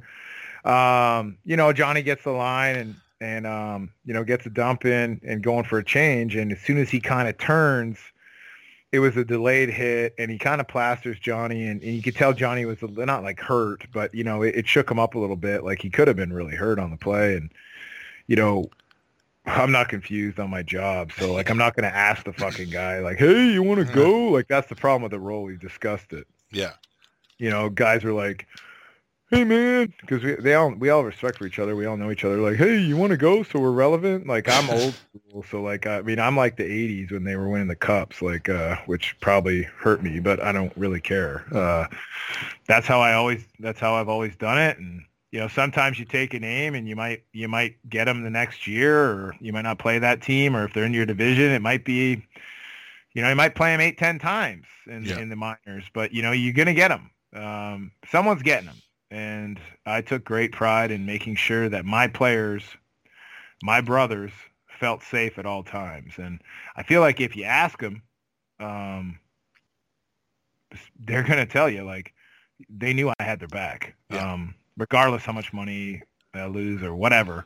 Um, so yeah, that one I brought the fight to him. Didn't give him a choice, and um, you know that's that's enforcing 101. Yeah. Uh, if I just go and bump them or whatever, they might call me a penalty anyways. Um, you know, we can discuss that in a minute, in a, in a bit, I'm sure, um, when I Yeah. got suspended. Oh yeah. You know, but that one, no, there was no, I wasn't taking no for an answer. So you hit my top guy. He's a young stud. He's arguably one of the best players in the league. Um, young superstar, and he's my brother. So, you know, you fuck around, you lay around, and um, that's the whole mentality. And you know, I knew I knew Boll had a good good right hand. Um, I just stay active. I switch from side to side. He's kind of in tight. He pins my head down, which wasn't fun. I got out of it. Um, you know that it kind of like puts a kink in your neck.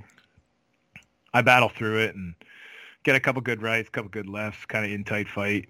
Nothing on the end of my power and bloodied him up a bit, but uh, you know definitely got a lot of shots in and, and roughed him up. And I think he broke his, his thumb in that in that fight on my helmet. Good old Easton, baby. You can't beat him. and uh, I love the Easton helmets. What a company.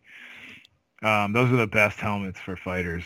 I don't care what anyone, especially for the shape of my head. It's pretty round. Um, Well, I still love the Cooper Knuckle Busters from back yeah. day. Oh, I So- love the knuckle busters. Mhm. That's a little past my prime. I grew up with the knuckle buster. Yeah. Obviously, you Mhm. know Troy Crowder, all the boys Yep. love those.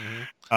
Um, you know, knuckle busters is sh- an unreal helmet. Looks Oh, yeah. a lot, especially with some leather straps. You know what I'm saying? But Oh, like discussed, uh, you can't wear those because I can control your head with those. Mhm. They're screwed in. They're not ripping. Um, but um, you know, yeah. I mean, would I have liked to have gone him fresh at his best um, off a draw? Well, of course. I want everyone.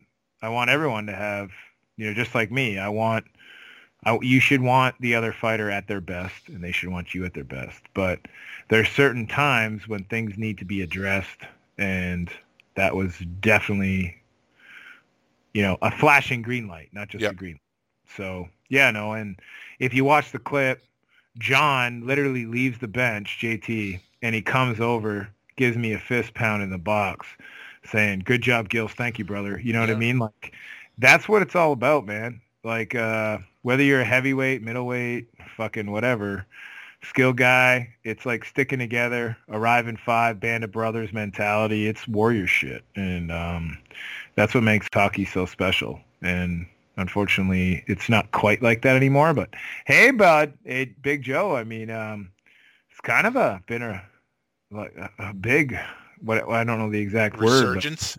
yeah, Yes. resurgence resurgence of fighting. It's Yep. been it's been exciting lately for me to watch um, the highlights and be like, oh shit, like we're starting to go back to the old days here. I'm loving it. It's it's nice to see. And now there was a thing on TSN today with um, Dave Poulin and Mike Johnson. They were Oh, that the about kid Gabriel, I love it, man. You know what I mean? Like that was my mentality. Yeah. Like, hey, this is my fucking job. You're gonna have to pry this out of my dead hands. Like Mhm. I'm staying here. You know I love it. where he, that's where his mindset is. So for other guys like John Scott to chirp in, like shut the fuck up, dude. like I'll fucking go you right now. Like shut the fuck up. He's doing his job. He's doing whatever he has to do to stay there. And I wrote I wrote the kid. Yeah. I wrote it the other day. Is that right? Hell yeah, I wrote him. I could read it to you if I look it up. I wrote him. He, I, he didn't respond, but he Hmm. knows who the fuck I am. Yeah. I mean, No, it's great. Listen, I, I, I told him, I said, hey, man, hell yeah. I'm like, I love it, dude. Make it old school. I was like, leave a trail of blood. Don't let our role die. Like, I fucking wrote him that. well, and I love it. I love it. The game needs more. The game needs more of that. Like, whoa, after Yeah. a fight and shit. He's fired up. He's in the fucking NHL. He's he's fighting for his boys against guys out of his weight class. Really? Yeah. I mean, he fought he fought Reeves. You know what Mhm. I'm saying? Like, fuck yeah, he's fucking pumped. And like- he's playing for guys that appreciate it because Boughner is the coach and Rocky You Thompson's watch, the you assistant watch coach. those guys on the bench. It's just like when I fought. Yeah. You didn't see anyone on our bench sitting down. No one. Yep. That was like every one of those sharks are smashing the boards. They know what his job is. They know Yep. it's the hardest fucking job in pro sports. Yep. 100%. He's ready. He, he got called up finally. He's ready. Like I love it. There's a couple guys I really like in in the league right now. Like um, there's this young cat. Um, this young cat on um, I think he got hit recently with a puck. Uh, I love that kid. I think he's awesome on uh, Jersey. Oh, oh the, got hit with a puck. he's he's pretty good. Something Wood. Oh, Miles Wood. That's Randy Wood's kid. dude, I like that Yeah. guy. hmm Uh, I mean, he's like he could play on my team any day of the week. Yeah. the kid run. He hits. He's Mhm. big, good looking. He fight anyone. He's a Yep. fucking ultimate teammate. It's like Matty Martin. You know what Yep. I'm saying? Like those are the kind of guys you need in the game, man. They bring some fucking life. Like they get the bench going. You know, create some energy. Like it's uh, like Zeker, like a heart and soul kind of guy. You know what I'm saying? Like the game needs that shit, Joe. I Mm-hmm. Yep. mean, it's like so I, I love it. Like I hope he fucking you know he's been posting some. I like follow him now. Like Yeah. I didn't follow him before. I follow him and he like posts these like little like almost like song edits on Instagram where it's like raps and shit with his coach and that it's amazing. Like I'm like the game needs this. Yeah. You know what I'm saying? Like he I love it, man. I hope he I, like I love it. Yeah. I, I think it's amazing. And I hope he pisses off every guy, right? Because he's he hasn't been in the NHL a long time. So Nope. I hope he does. What that's what he wants. He Yep. wants them to come after him. Perfect. Then he's gonna stay. He's he's making a name for himself. I fucking love it. I don't care what anyone says. No, They don't know. They don't know how hard it is. So good for him. Yeah, I, I, I mean, he's got a fan in me. I mean, I think it's incredible. No, I love him too. I love him too. But another guy who has a fan in me is you. And you had a fight after the Jared Boll fight. You completed the trilogy with Derek Boogaard. You're at the Islanders, obviously. He's now at the Rangers. Uh, and this is back when there was actually still a rivalry, unlike today. Um, when you were playing the Rangers and he's on that team, obviously you have to prepare for him. But do you know you're going to fight him or? I had I had fought him thousands of times in my mind, Joe. Like the last time I fought him, it, it obviously didn't go very well. yeah. You know, it went great until that shot, but like I Mhm. told you, four pounds of pressure can, you know, you can you can lose a few minutes of your life for sure. Mhm. But uh, watching it back so many times and and knowing the mistakes and um, knowing how I was before going up, uh, warrior mentality, had a ton of fights in the minors, watching yourself walk down a tunnel, realizing a dream and and um, you know feeling all those you know warm fuzzies, I guess you could call them.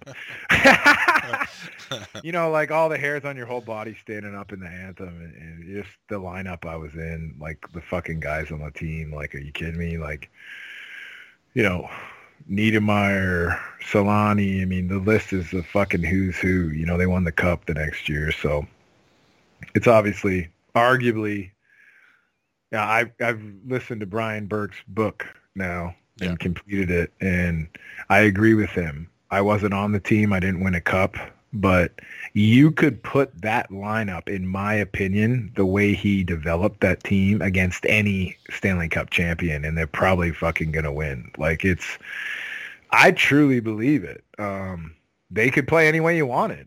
They could play a skill game. They play a north-south game. They could play east-west game, cutbacks, cycles. I mean, they could hit. They could kill penalties. They could fight. Good power play. Like great shootout team. I mean, any way you wanted to play. You want to hit. You want to fight. They could do it all. Um, they were sick.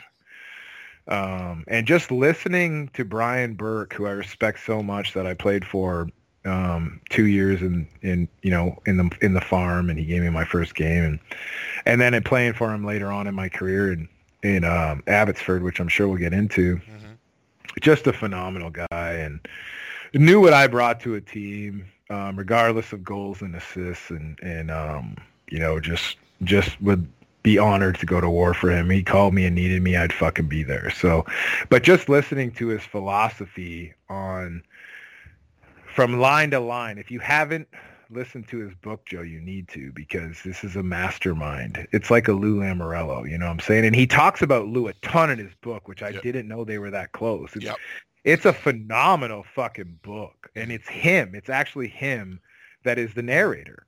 It's him reading it. Like it's him discussing it. So you feel his like certain things in the book about like family and different things, like you feel his like loss and his passion and his heart and uh, man, it's just fucking really well done. Like uh, I was like really impressed. So, you know, um, it kind of went off the rails there again, but whatever. It's my story. I'm It's having true. fun with you. Do you I'm want me to bring you back? Real big, yeah. Please do. This All is right. a really great glass of Blade and Bow. All right. So to bring you back, the question was, in Yeah. your head, did you feel like you had to fight Boogaard in that Oh, absolutely, game? absolutely, Joe. Okay. I mean, absolutely. He's the champ.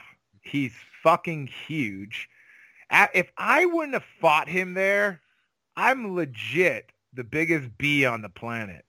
Like that fight is happening whether he knocks me out again or not. Like Right. it's happening. Um and fortunately for me, I had a phenomenal fight coach, uh, a few of them, but the one, Chris Elms, who I told you is my rental prop- property manager, he has tons of houses. But, you know, I was really skilled at moving my head again and now, and I'm not going to tell you I didn't have like a lot of Vaseline on my face, uh, hidden by nice rubber gloves. I mean, I'm old school and had my helmet a little tighter against him. So, I mean, he's a fucking, he's a nuclear weapon. Yep. I mean, um, we all are as Mhm. tough guys, but it's very hard to fight a guy that large.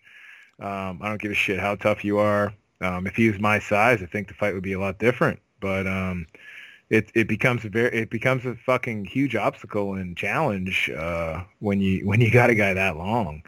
So you know, my whole plan was I'm gonna go up. I'm gonna ask him. It didn't even come to that, Joe. I if you watch it, I go up to the draw in our home barn, the Coli.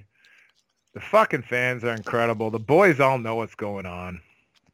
I get to the draw, and it's like he like is like kind of like fuck you, Gilly, but he doesn't say anything. Right. It's just the way you know if you watch it, you can kind of see the body language, and he just kind of bullies me on the draw, but I ain't fucking giving in. So it's kind of like it's like two bulls going head to head, like you know what I'm saying. And Yep. so, fuck, he gave me that look. We didn't say a fucking word, and uh it's like I'm like let's fuck, you know, like let's fucking go. Like I knew what was happening, and I had a plan, and my plan worked. I didn't win by any means, but I know that if I go off the square off, if you watch, it, it was all planned. Like I watched all his tape fucking forever. I know how long he is because I've already fought him two other times, one in the minors, which I did well. Um, but we weren't square off.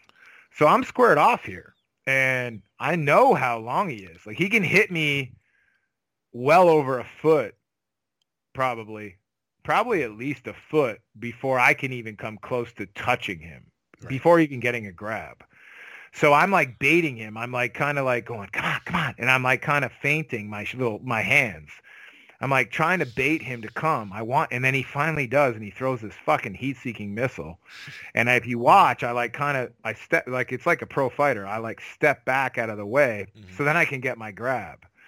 And to be honest, Joe, like I mean, I survived that fight, bro. Um, you know, if you watch it in detail, which I've done thousands of times, there's a lot of views on it, but I have him punched out at the end, like on the ropes, like he's tired.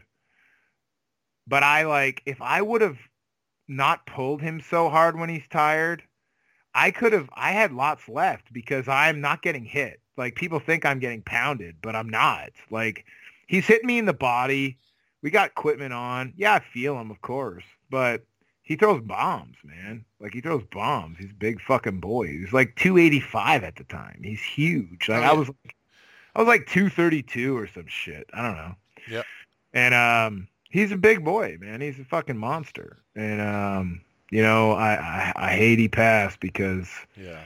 man, from what I heard, like just a great teammate, and um, man, he was he was so challenging, and you know that that makes it exciting, Joe. You know what I mean? Like that makes it like, you know, we gotta you gotta grab your fucking nuts here, big boy, and uh, you know, if there's ladies listening, I'm sorry, but you gotta grab your nuts and and you know be ready to rope and ride. I mean, it's uh, it's uh, you know we're both trying to kill each other. but I had to fight a I had to fight a smart fight because if I don't, he has the potential to not only knock me out on home ice, but to fuck me up for life.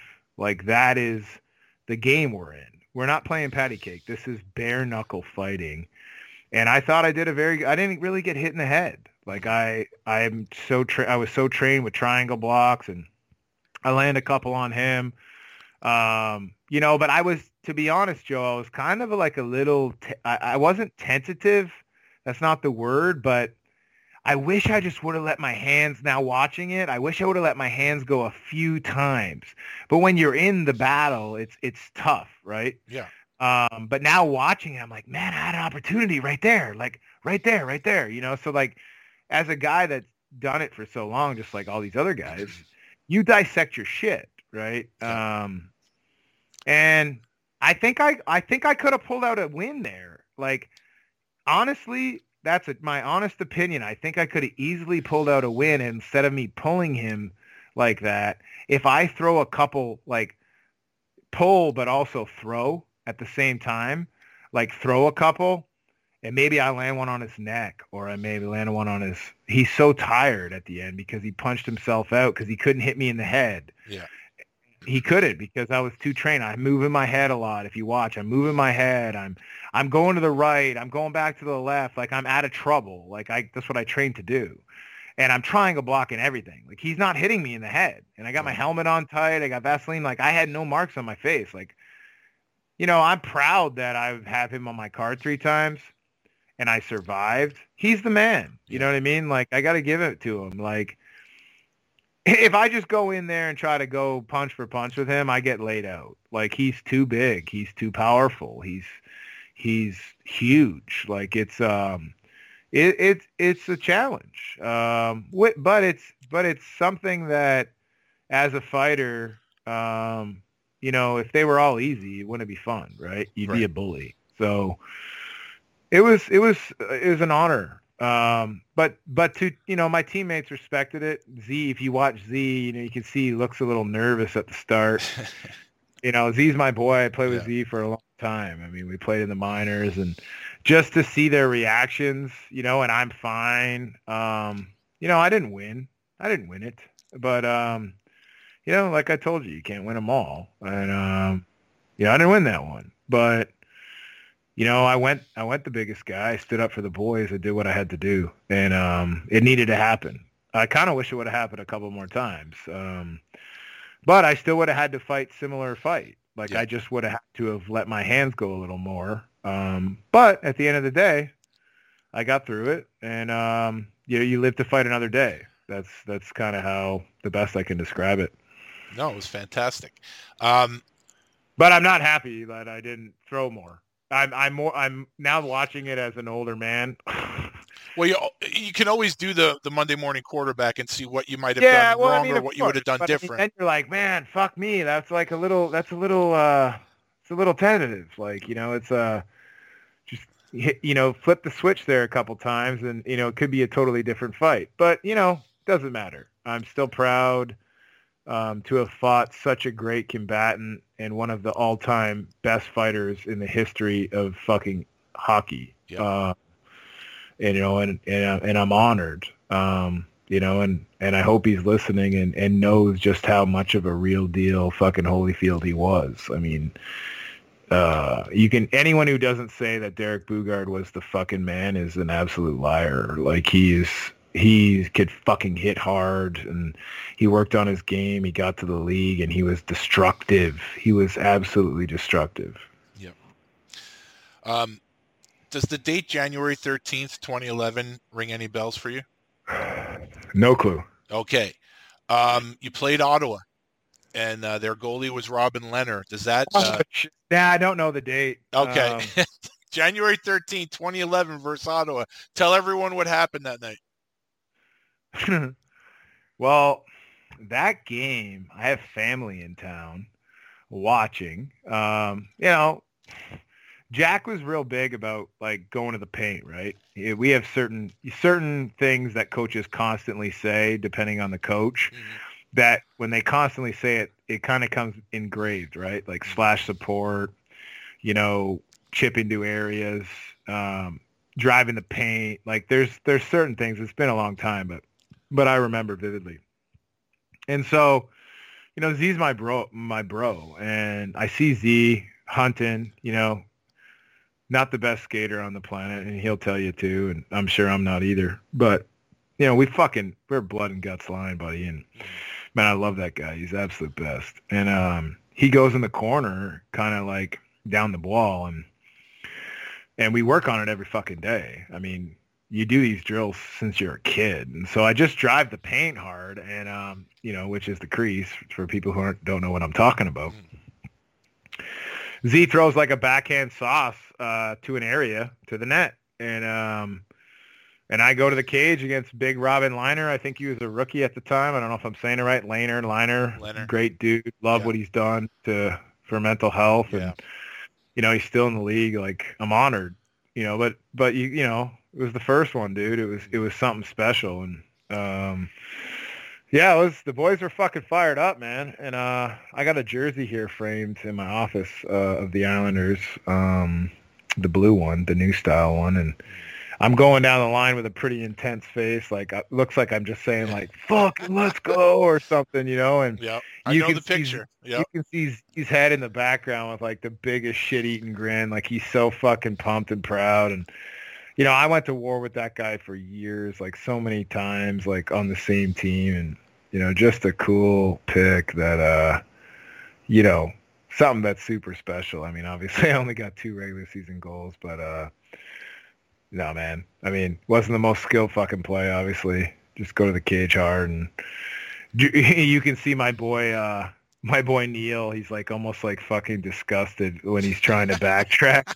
if you watch it, it's hilarious. And he like stopped and realized I fucking scored. You know, we were we've been friends since we were 16 years old. I mean, we don't talk anymore, but like we were really close in junior as I'll tell you. And um like really close. And so to see his reaction and then like me get up, it just to me is just like makes it even better. I love it. Yeah, it was good, man. Um, the boys were fucking fired up, you know. And then I think Ricky was in the net, and I go down and I fucking give Ricky the old. I used to go down low with Ricky when we'd score. Well, our line didn't get a ton of fucking offense, but um, you know, we we chipped in a few here and there. And um, going down, Ricky put his glove low. It's just, you know, it's it's a memory that so yeah, I'll never forget. So.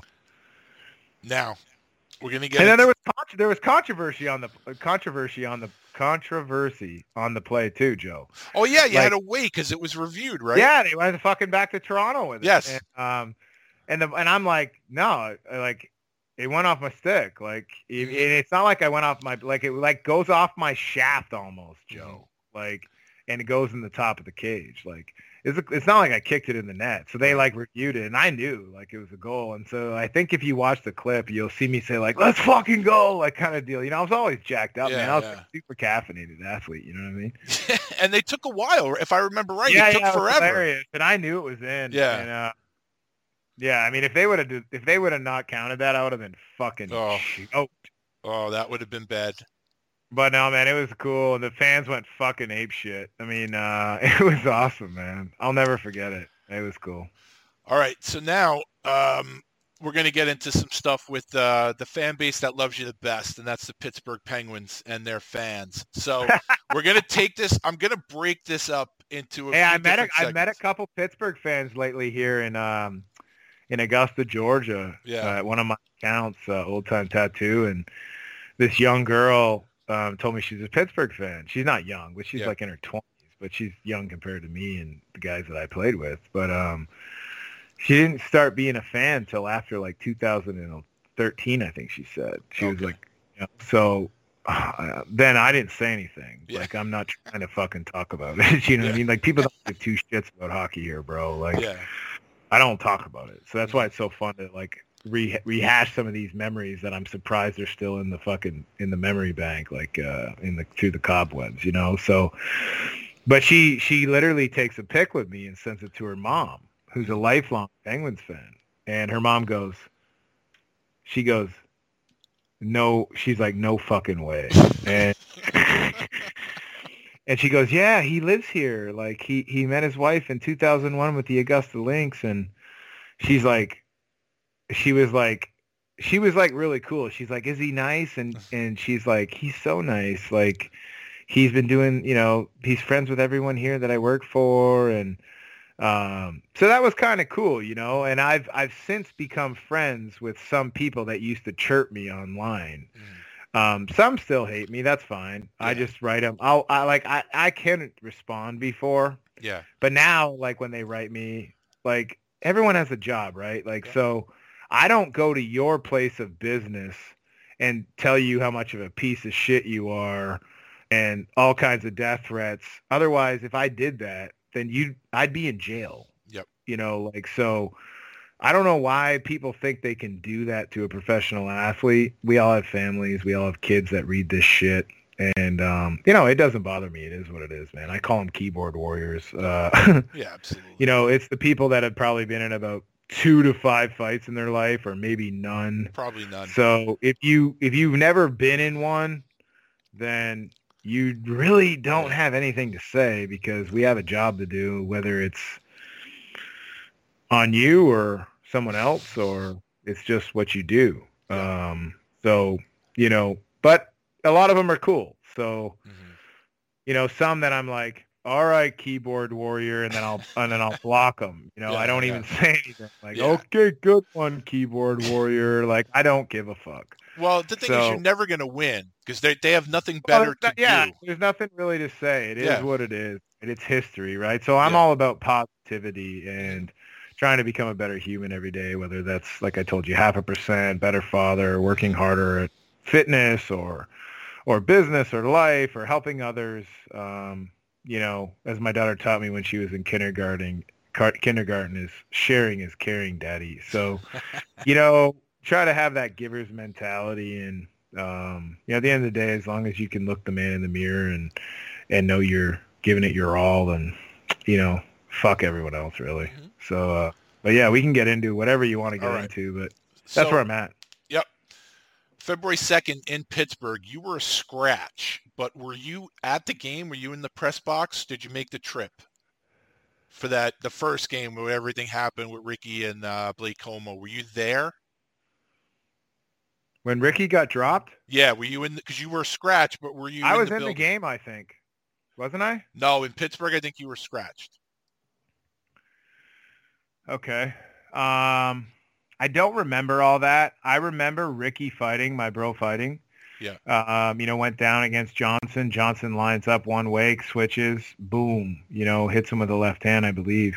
And, um, you know, Ricky, I mean, Ricky lost. Like some, we all lose. And, um, you know, but just your, your star goalie having that kind of balls is, to me, is, I don't give a fuck if the guy wins or loses. Like, um, you know, there's tons of guys that I've played with that have fought that weren't fighters and that have lost or won. It doesn't matter. Like half the battle is just showing up for your teammates. And um, I can't express that enough. So to have those kind of cajones um, to be willing to do that for your for your boys is, you know, fucking ultimate respect for me. So anyway, that wasn't the deal. That wasn't the problem. That isn't what people realize is a fight's a fight. Mhm. You two willing combatants, whether you meet at center ice, whether it happens in front of the net, whether there's a shot in the face, whatever happens, happens. It's it's two combatants that are fighting. So that's not the issue. But the issue is when you have Marc Andre Fleury, who's still in the league. He's a stud, the flower, right? I mean, I'm sure I'd love the guy. I heard he's phenomenal. I don't know him. I'm sure he's amazing. Um, you don't stay in hockey. Well, you do if you're a superstar, but Yeah. from what I hear, he's a phenomenal guy too. He's phenomenal in the community. He's a phenomenal guy. So, but I don't know him. So it doesn't matter. He's on the other team. He's the enemy. So there's you got the flower, you got Letang, and they're showing their bench, and they constantly are laughing, and they're laughing at our player, Mhm. which is my brother, and everyone else's brother. It's not just me. Mhm. And they show that shit over and fucking over and over and over again on Sports Center, Sportsnet, TSN. It's just like constant for weeks, right? And you know, we didn't like that. That's all I'll say. We didn't like that. And we decided as a team that we were not going to be pushed around anymore. So Trevor Gillies wasn't getting pushed around. I'm fighting the heavyweights. I'm doing my job. I'm not winning everyone. There's killers in the league that were fucking heavyweights. Zenon Konopka's not winning everyone, but he's sure as shit winning most. And feel like I was too. Matt Martin. We, we could go through the whole list of the who's who, right? Haley. I mean, there's other guys, you know. Hammer. I love the young Hammer, by the way. What a fucking guy he is. Yep. He's phenomenal. I mean, there's a bunch of guys, but we decide that no matter what, after that hellacious November, mm-hmm. that we're going to stick to fucking together. We're going to arrive in five, whether win or lose. If it's a brawl, it's a brawl. It is what it is. And we decide as a team, and after that moment, after that happened, if you look at our record at the end of the year, we're one of the best fucking teams in the league.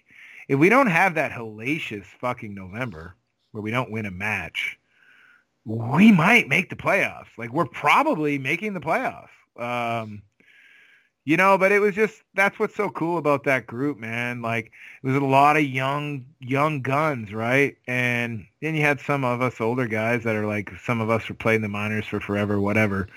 Um, and then you got like a lot of like older studs, right? Like Ricky, you know, you had Rolly. I mean, you had a bunch of guys. Like the first year you had you had friggin' Dougie Weight. He's a legend. Um, yeah, but just a bunch of great guys and that are good players. And but when you make a decision as a group that, hey, like it doesn't fucking matter. Like we had Jack Hillen fighting, my boy who's still there. What a career, Bailey, unreal guy, loves fishing, love his old man. Like just a great family. Like. Yeah, you got Comeau. You got all these guys fighting, man. These are good fucking hockey players. And I could not be more proud. Like I don't give a shit what the Pittsburgh Penguins fans think of Trevor Gillies. Like, you know, we stuck together and you know, we did what we had to do and it is what it is, bud. You know, um Well, before we get to the revenge game, um, I want to ask you between the Penguin games, you guys played three games, and the last game it was actually the day before the revenge game was in Montreal. So obviously you can't you can't focus on you can't focus four games ahead of time. So I guess what I'll ask is on that flight home from Montreal, you know you're playing Pittsburgh the next night. wasn't even dis- wasn't even discussed. Not even a little bit.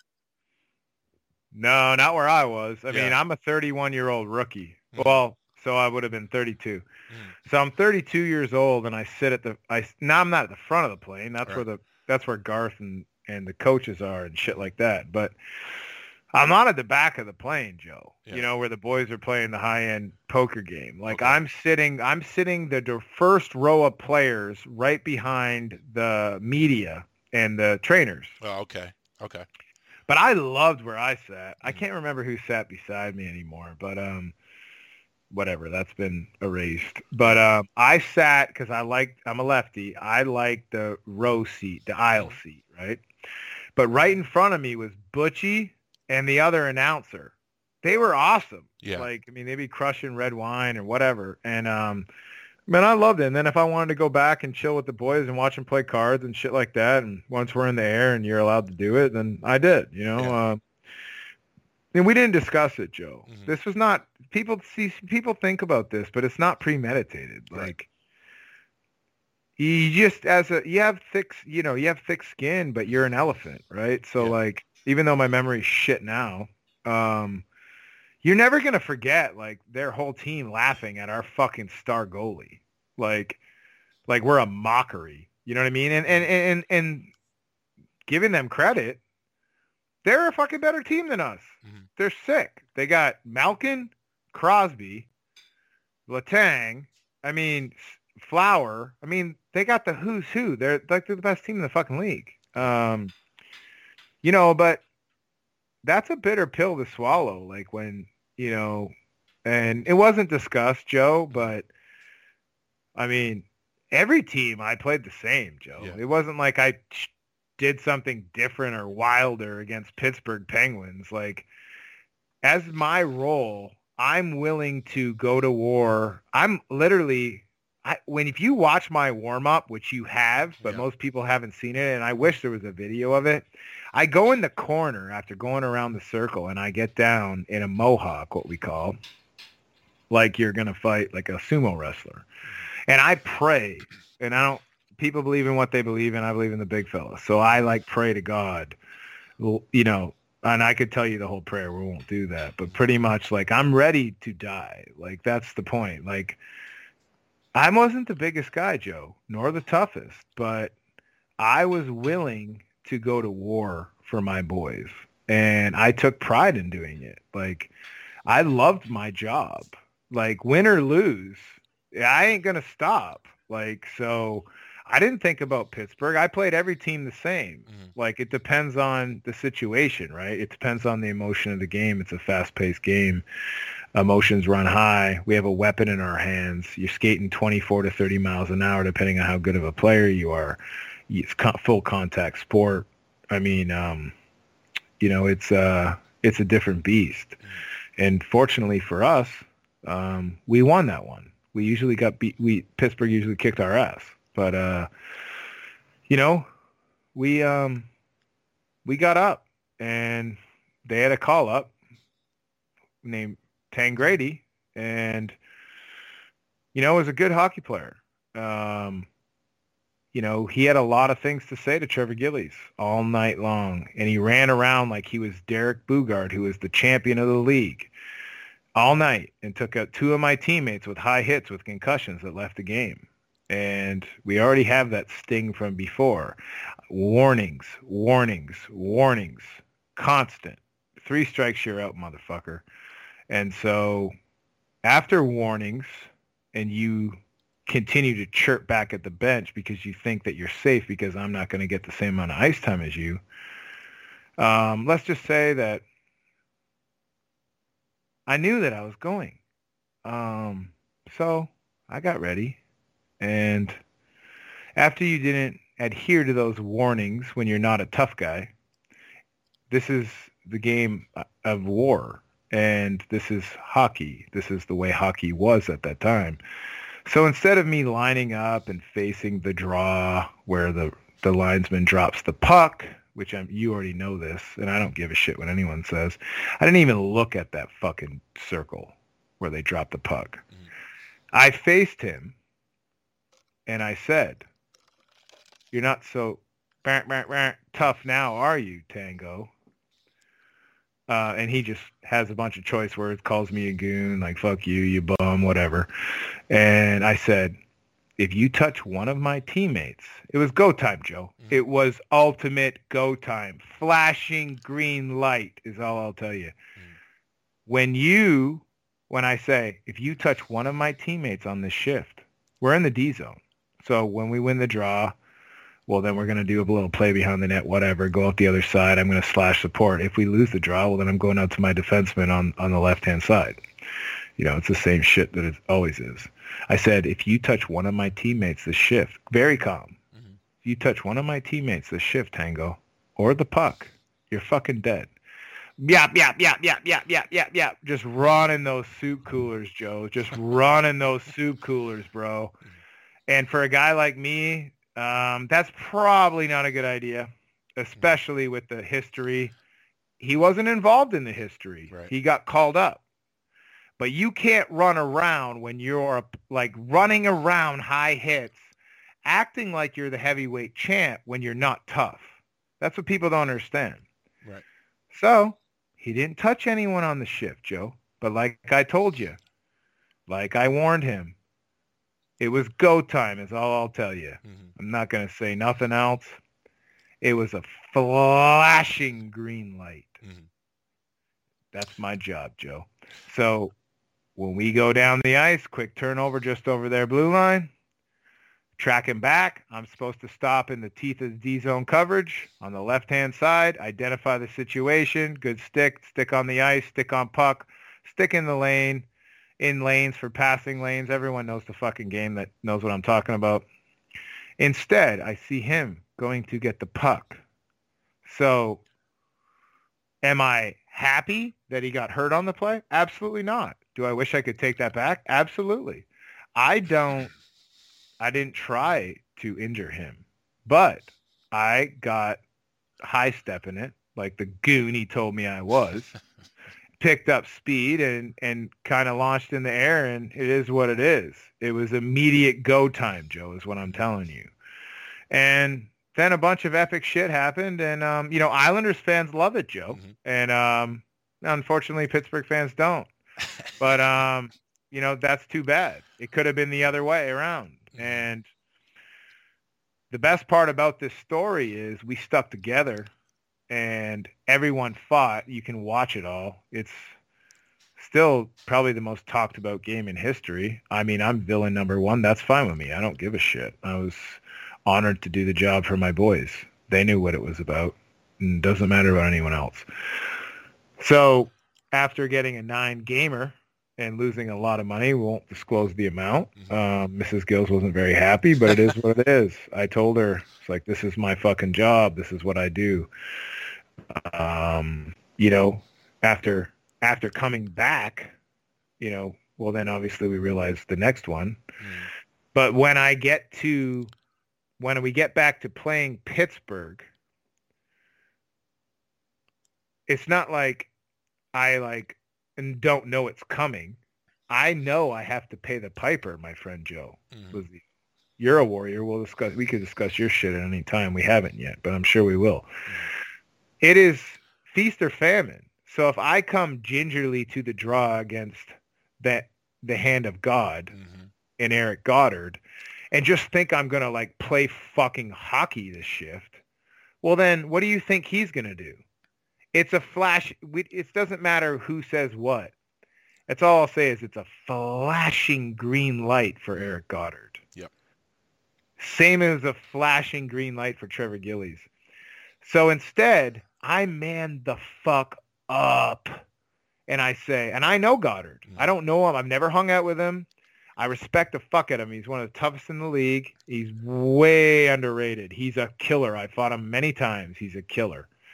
And so instead of me coming in there and being like, hey, like fucking, then I'm he's gonna cross check me in the back of the head or punch me in the back of the head, and I'm gonna get pounded to the ice and probably end my career. He's a killer. Yep. So what I do, if you watch, is I come in there.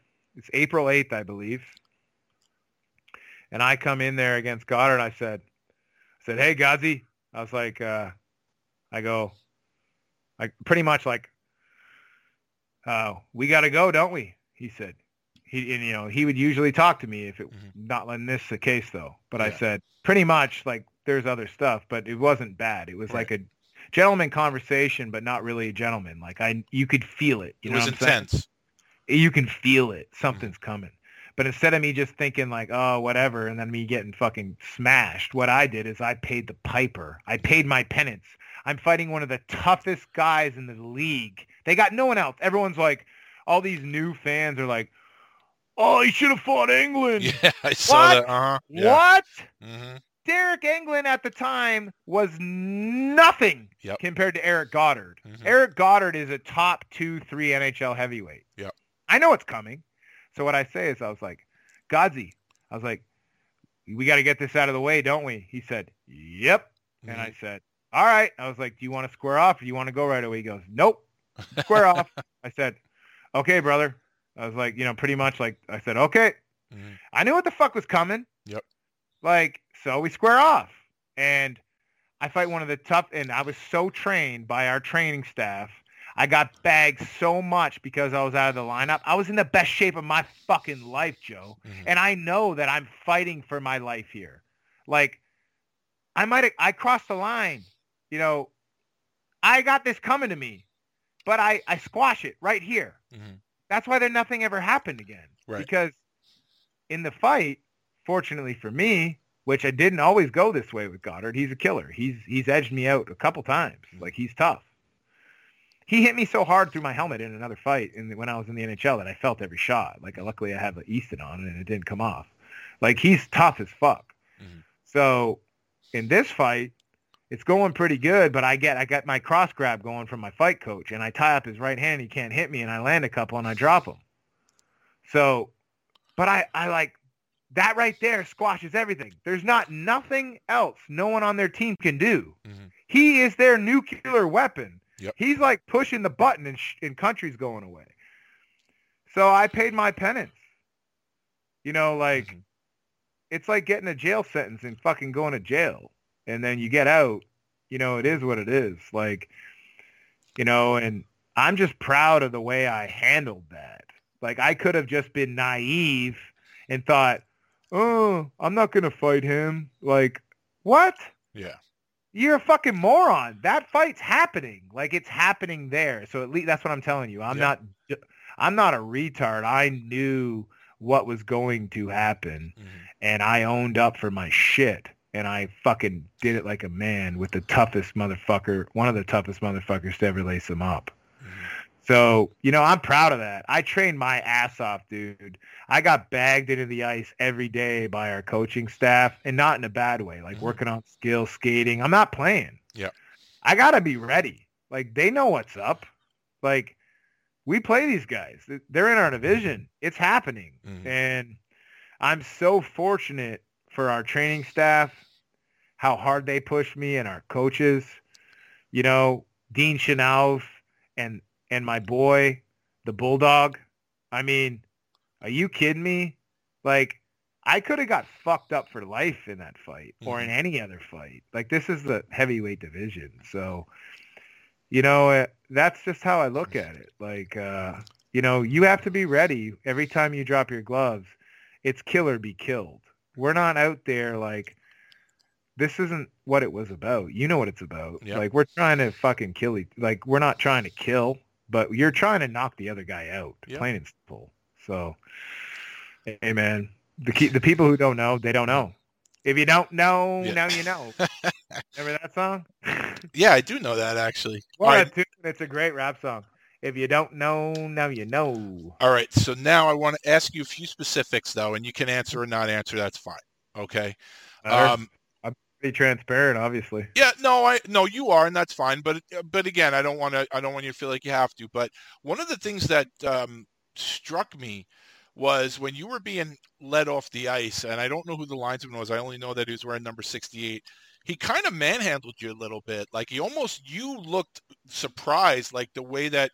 And I don't mean manhandled. Yeah, like I was. I was. I like kind of chirped at him a bit. You looked pissed. Um, Yeah, I was pissed. yeah. Yeah, I was pissed. Uh, kind of chirp at him a little bit, and and what other people don't. They all think like that I'm the most classless motherfucker on the planet. Whatever. I don't. I've heard it all, Joe. I just Yeah. don't give a shit. Um, but ultimately, their trainer. I don't know his name. He might still be in the league. that I was could my next care, question. I could care Mhm. less, Mhm. Joe. What people think is I'm constantly taunting a down player. Right. Is their exact words Mhm. but I'm not.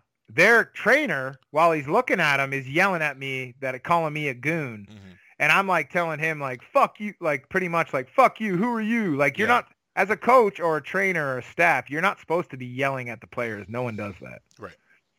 Mhm. So for him to be yapping at me, I'm like I'm like disgusted. If you look at my face, Yeah. like I'm disgusted Mhm. standing there, and I'm right by my boy Shakes. Mhm. Shakes and Godo. If you look, Godo's our massage therapist. Mhm. Asian guy, he's the man, dude. Like he used to make my legs feel like I was in fucking heaven after. Like we we had to get on the table, Mhm. you know, and, and do massage and he's an absolute scientist. I mean Mhm. like oh, it was amazing. So like obviously you let the big dogs go first, but man, I'm, you got to get on the table. So like the Godo was my guy, dude. I love Godo, man. And uh, I love Shakes. He was phenomenal. Um Shakey's still a trainer and, and I believe in the American League. In And, uh, Iowa. Iowa, yeah. Mhm. But no, Shake, there's good people, man. But I knew I couldn't go back on the ice when I see Hales jump the boards, and you know, and then you know, luckily Godard, when he jumped the boards, Godard missed him with that shot because oh God, yeah. uh, I mean, he might still be laying there, or we might be going to Hales's grave. Mhm. And I love Hales. I mean, Yeah. That was like one of the most epic first games in the fucking history of the NHL. I don't give a shit what anyone says. I don't care what what fan of what team you are. I think he gets a goal or an assist or something. I think he gets a goal. He's first NHL goal. yeah, he gets his Mhm. first NHL goal called up, Mhm. and he has like three fucking fights. He fights a goalie. He's in the middle of a brawl. I mean, it's like absolutely one of the most epic NHL games of all time. Yeah, hundred percent. Um, you know, but like I knew I couldn't go. Mhm. Like I knew I couldn't go. But everyone thinks I'm yelling at a down player like constantly. Yep. And I can't say I didn't say anything to him. I didn't know he was fucked up. Uh, I barely landed anything. I had a whole pile on me. I had Mhm. Adams on me. I have all these guys on me. It's not like I'm landing punches. I didn't realize he was hurt off of, you know, I guess, and now watching it, obviously it wasn't a clean play. you have to be kind of a moron to think it was a clean hit. Um, I'm Right. totally out of position. It was what it is. It is what it is. But, um, you know, for their trainer to be chirping me, I'm, I'm yelling at him. Like I'm telling him, like, who the fuck are you? If you watch my voice, if you look at me, I'm like, who the fuck are you? Come over here. And I'm like waving him over here. Um, you know, and, and it is what it is, man. I mean, um, you know, most, most Islander fans love it. Oh And- God, are you kidding me? a lot of and a lot of and anyone who's a real hockey fan, a hockey fight fan, they love it. Um, you know, and, and we got a lot of Pittsburgh fans that to, that get it now. That, that the people who have met me off the ice, right? Um, you know, and, and I'm having cocktails and, and my nice Zen touches right now, and I'm having a good time, and I'm I'm probably being a lot more honest than I've ever been about it. But you know, do I hate that Eric Tangradi got hurt on the play? But like, let's be honest, he played a couple games later. Like, Yeah. I mean, you know what I'm saying? Yeah. Like, oh yeah. there's certain guys that are, you know, do way that do crazy, crazy stuff like whatever break necks and Mhm.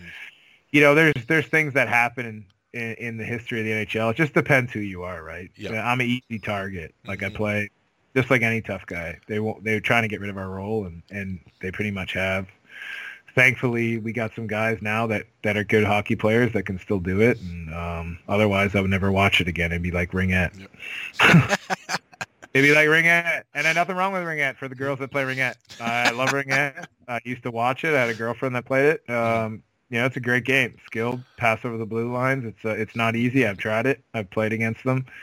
Um, but ultimately, hockey is the last sport for modern day warriors, and you have full armor on, and you have a stick, and that's why it's a contact sport. Otherwise, it would. If it wasn't contact, do you think people would watch it? Nope. I don't. I don't either. I wouldn't watch it. Nope. Now, let me ask you a question. So the beauty of that game, let's talk about for a fan like myself. So the beauty of that game is, Oh, I know you love it. You Well- love every minute of it. well, after everything happened on February 2nd, I go and look at the schedule and I'm like, oh shit, good. They play again in nine days. So of course I have it circled on the calendar, but you could have done everything that happened. suspended. Right. Well, Right. hold on. You could have done everything that happened in that game and lost the game, and I still would have liked it. But the fact is, you guys beat the shit out We of them beat their ass. and and beat their ass on the scoreboard. Yeah, So- that's what I'm saying. We Yeah. that's well, the fights, some of them are pretty even, but Oh yeah, but in we, general, me and Godard had it pretty even one yes, night. Like yes. uh, nothing special, but you know, we both kind of had enough, and Yep. Was said he was done. Okay, that that's what you do. You you you you know you listen. Um, you got to be a dumbass to keep hitting a guy. That's Right. like, you know, it's not. That's it's it. So. You know, but we beat their ass on the scoreboard. Yep. Like that never happened, Joe. Like And- they beat our ass. Like they they beat there- our ass on the scoreboard. you're you know? you're sitting there and you're watching the goalies go back and forth from Fleury to Johnson, back to Fleury, back to John. I mean, it, on the bench, I, you had to be. I, I, let's forget about the bench. After the game, you're in the I locker room. forget all that. I don't remember all the goalie switches. Oh, the back and forth, back and forth. So now after the game, obvi- now people obviously, you know, they uh, it's different now with the COVID and they do the stuff uh, via Zoom and stuff. But basically, what happens is the beat writers go down to the to the dressing room, but before they get a chance to talk to you guys, locker room is generally closed. It's players only, coaches, staff. Um, and maybe no you one's know, ever asked a question like this. All right, all So- right. I see where you're going. I, I'm just wondering, after the game, nobody has access to you guys, and you guys now, you said it a million times over the course of all these hours. You refer to yourselves as a band of brothers. You guys go to war with each other. You come off as these victorious gladiators, and now no one is there but you guys. What is the mood in that room?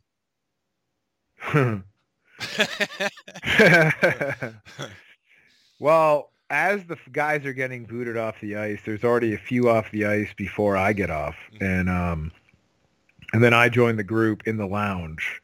So the lounge is where you take off your suit for. I'll break it down for people who don't realize. Like they probably think like well, a lot of you know because you've been in NHL dressing rooms. You're you live in Long Island. You're a Long Island fan, so you know. But a lot of people, other people who don't listen, that mm-hmm. have maybe a junior team or a minor league team, they don't understand that there's a really nice room where you have your nameplate, and that's your stall. It's not like you switch. When you're at home, you have your own place. You put up your nice watch. Some guys have like JT has like a book that he scouts goalies. It's like your own personal things there. Mm-hmm. And that's where you hang up your dress clothes. And then, you know, you put on your gitch is what we call it. And it's uh, like in a bag with usually either like a little rubber thing that, you know, seals it so it doesn't open up in the washer and dryer or it's Velcro and it has your number on it and all that, like me 14, you know, JT 91, all the boys. And so, you know, you put on your gitch and, and your running shoes and, and that's what you, you know, you, then you start taping your sticks or whatever your routine is, you know, reading the game notes, uh, you know, slowly doing different things, stick handling, warming up, whatever. And most people don't talk about this. That's why I'm trying to let fans have an inside track of what it, what it's like. Um, some guys got heat packs going on. Some guys are getting in the hot tub, the cold tub, whatever they're doing. Might be on the table getting stretched, might be getting some therapy. You know, guys show up really early. Like fans don't realize like how early athletes get there to prepare for war is what I call it. You know, most people think it's just a hockey game nowadays, but um, you know, we're we're going to war uh, war for two points, and doesn't mean fighting. It's yeah. We have to win all the we have to win our one-on-one battles. We have to win our puck battles. You have to win. You have to hit. You have to. You know, it's just, it's a lot to it. Um, so it's kind of like war. That's what I call it. Um, it's constantly trying to get an edge on your opponent. Um, and yeah, man.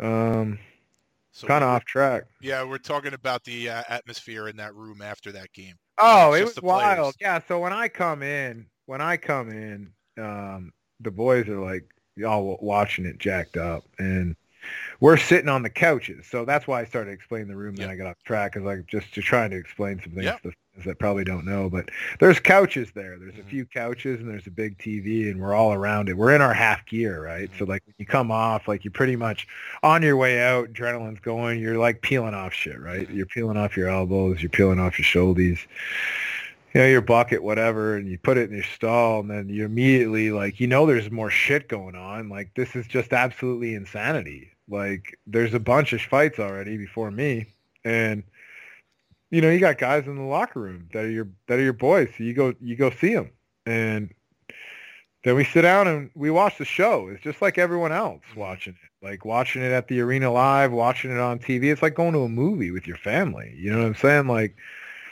so we don't know what's going to happen. We don't know if it's going to stop. We don't know if it's going to continue. We don't know if it's going to be absolutely madness. Like if it turns into madness, well, then you feel like you let your guys down because you're now you're not available. Right. So especially in my role, that's one of the things Marty McSorley taught me at a young age is, hey, no matter how wild it gets, you got to be available you're our you're my you're our guy like you're you're the guy. So like you want it whenever i'd get kicked out he'd be like you know he'd give me like teaching lessons. Like i learned a lot from him. And um you know so like i'm just hoping nothing gets crazy right? So obviously i see hales go down square off with johnson. You know it's going to be pretty you know, he's pretty big. Like Hales is small, but I know Hales. Like Hales has got the best cr- under underhand cross grab move in hockey. I never seen anyone do what he does. Like most people don't even know how he does it. I do because I play with him.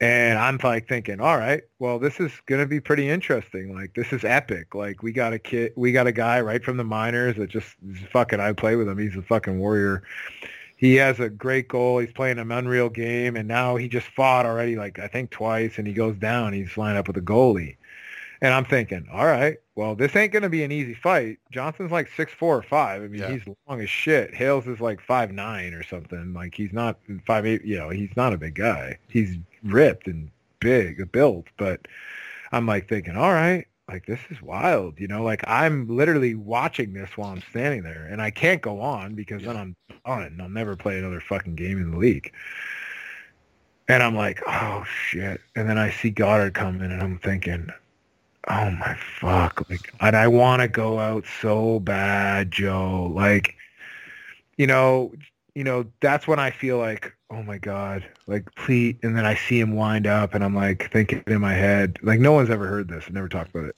Never even told my wife this because I love Hales. I play with him, and so I'm thinking, oh my god, like I see it, and I and all of a sudden, like he doesn't land it, and I'm thinking, oh thank you, Yeah. thank God, like, because if he lands that punch, Hales is a tough cat, but he don't see it. It's Yeah. from behind, like he's he'll be out, he's Yeah. done. You know what I'm saying? Mhm. So, and in that moment, if he lands that, Joe, it might change the complexity of the things that happened. Right. If I see my boy laying on the ground like that, I cannot promise you. I've never told anyone this because I've never truly thought about it, Mhm. besides to myself. Yeah. Is if things don't go a certain way, I don't care what people believe in, but like it was made to happen a certain way for certain things. It's just like anything in history. Things happen for a reason. Yeah. They would change the complexity of the whole dynamic. They would change the whole history of everything. So fortunately he doesn't land it. The refs get in there pretty quick. We have a melee. There's a bunch more wild stuff that happens in the game that's uh, you know, pretty wild for today's standards, but you know, not really that wild, really. Um, you know, I don't think. Yeah. Um, could have been way worse, Joe. You know, Oh, that's definitely. the thing. Like people don't realize, like it was still like, it was still, you know, I want to say it's PG thirteen. I mean, it's probably rated R, but um, you know, it's not unrated film. Yeah. Uh, you know what if, I mean? if you break it down by incident, if you break it down, it's not that bad. it's really not that Mhm. bad. I mean, like at one time, my boy Frans, who's the most underrated NHLer of all time, is in a very vulnerable position. Um, Zenon Konopka has one of their guys at his mercy. Talbot, who started the whole thing, who started yeah, the but whole I'm thing. saying like there's many Mhm. incidents, in, even in some of the fights that were let up on, that anything that goes past that line, well, Mhm. then now we're talking like a whole nother wild incident, right? Like, um, you know, I mean, I mean, it might be a blemish if to some people, um, but to me, uh, it is what it is, Joe. Um, I think it's a turning point with the team, maybe the franchise, and um, you do what you got to do. Mhm. And quite frankly, I don't regret it um, at all. Yeah. And I'm never going to say that I, I do um, because no one was really hurt. Um, Yep. My players got hurt more from high hits Mhm. in the game than all that. Yep. They just they they try to give it a black eye, um, but ultimately, people only look at that game. Right. They only see those clips. They only see that was because that's what the media does. Yep. They blow shit up, and they focus on certain individuals. And I don't give a fuck what they do. Mhm. But know the history if you want to chirp, especially on social media. Yeah. Know the things that led to this incident. And then if you have valid points, I will listen to your valid points and I might be like, all right, well that's that's a fair rebuttal. Um anyone who you know has any intelligence would be like, okay. But most of them you're going to be like, well that guy's a fucking moron. Has no idea what he's talking about. He probably played like house league hockey. He probably didn't play. Mhm. So your your point is irrelevant. You don't know the game. You don't know the inner workings of the game. And that's just the fucking truth, Joe. I mean, I think, um, and I, and and this was uh, not anything. and I went on a rant there, but you know, I'm No, no, no, it's- I'm it's obviously great. passionate about it. Yeah. You know, it's it's the fucking truth.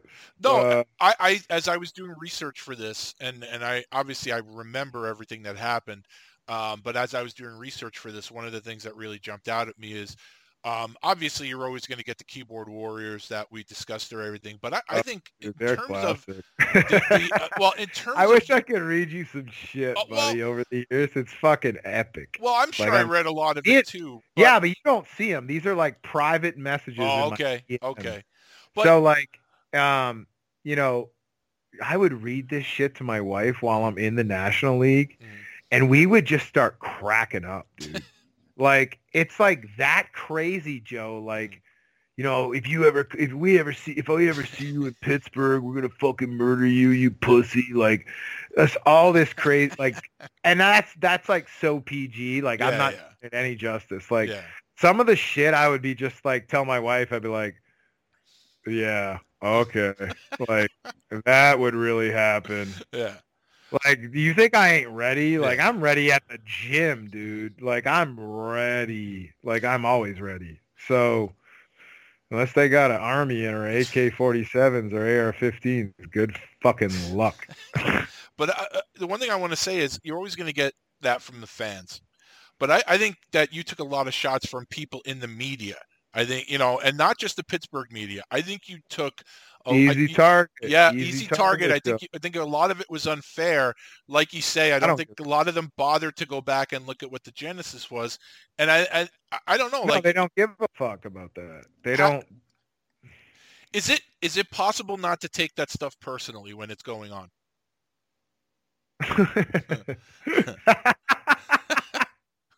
that's such a good question, Joe. Well, thank you. Hey, it's loaded, Joe. Hey, that's Of a course. loaded question, Joe. It's not my first rodeo.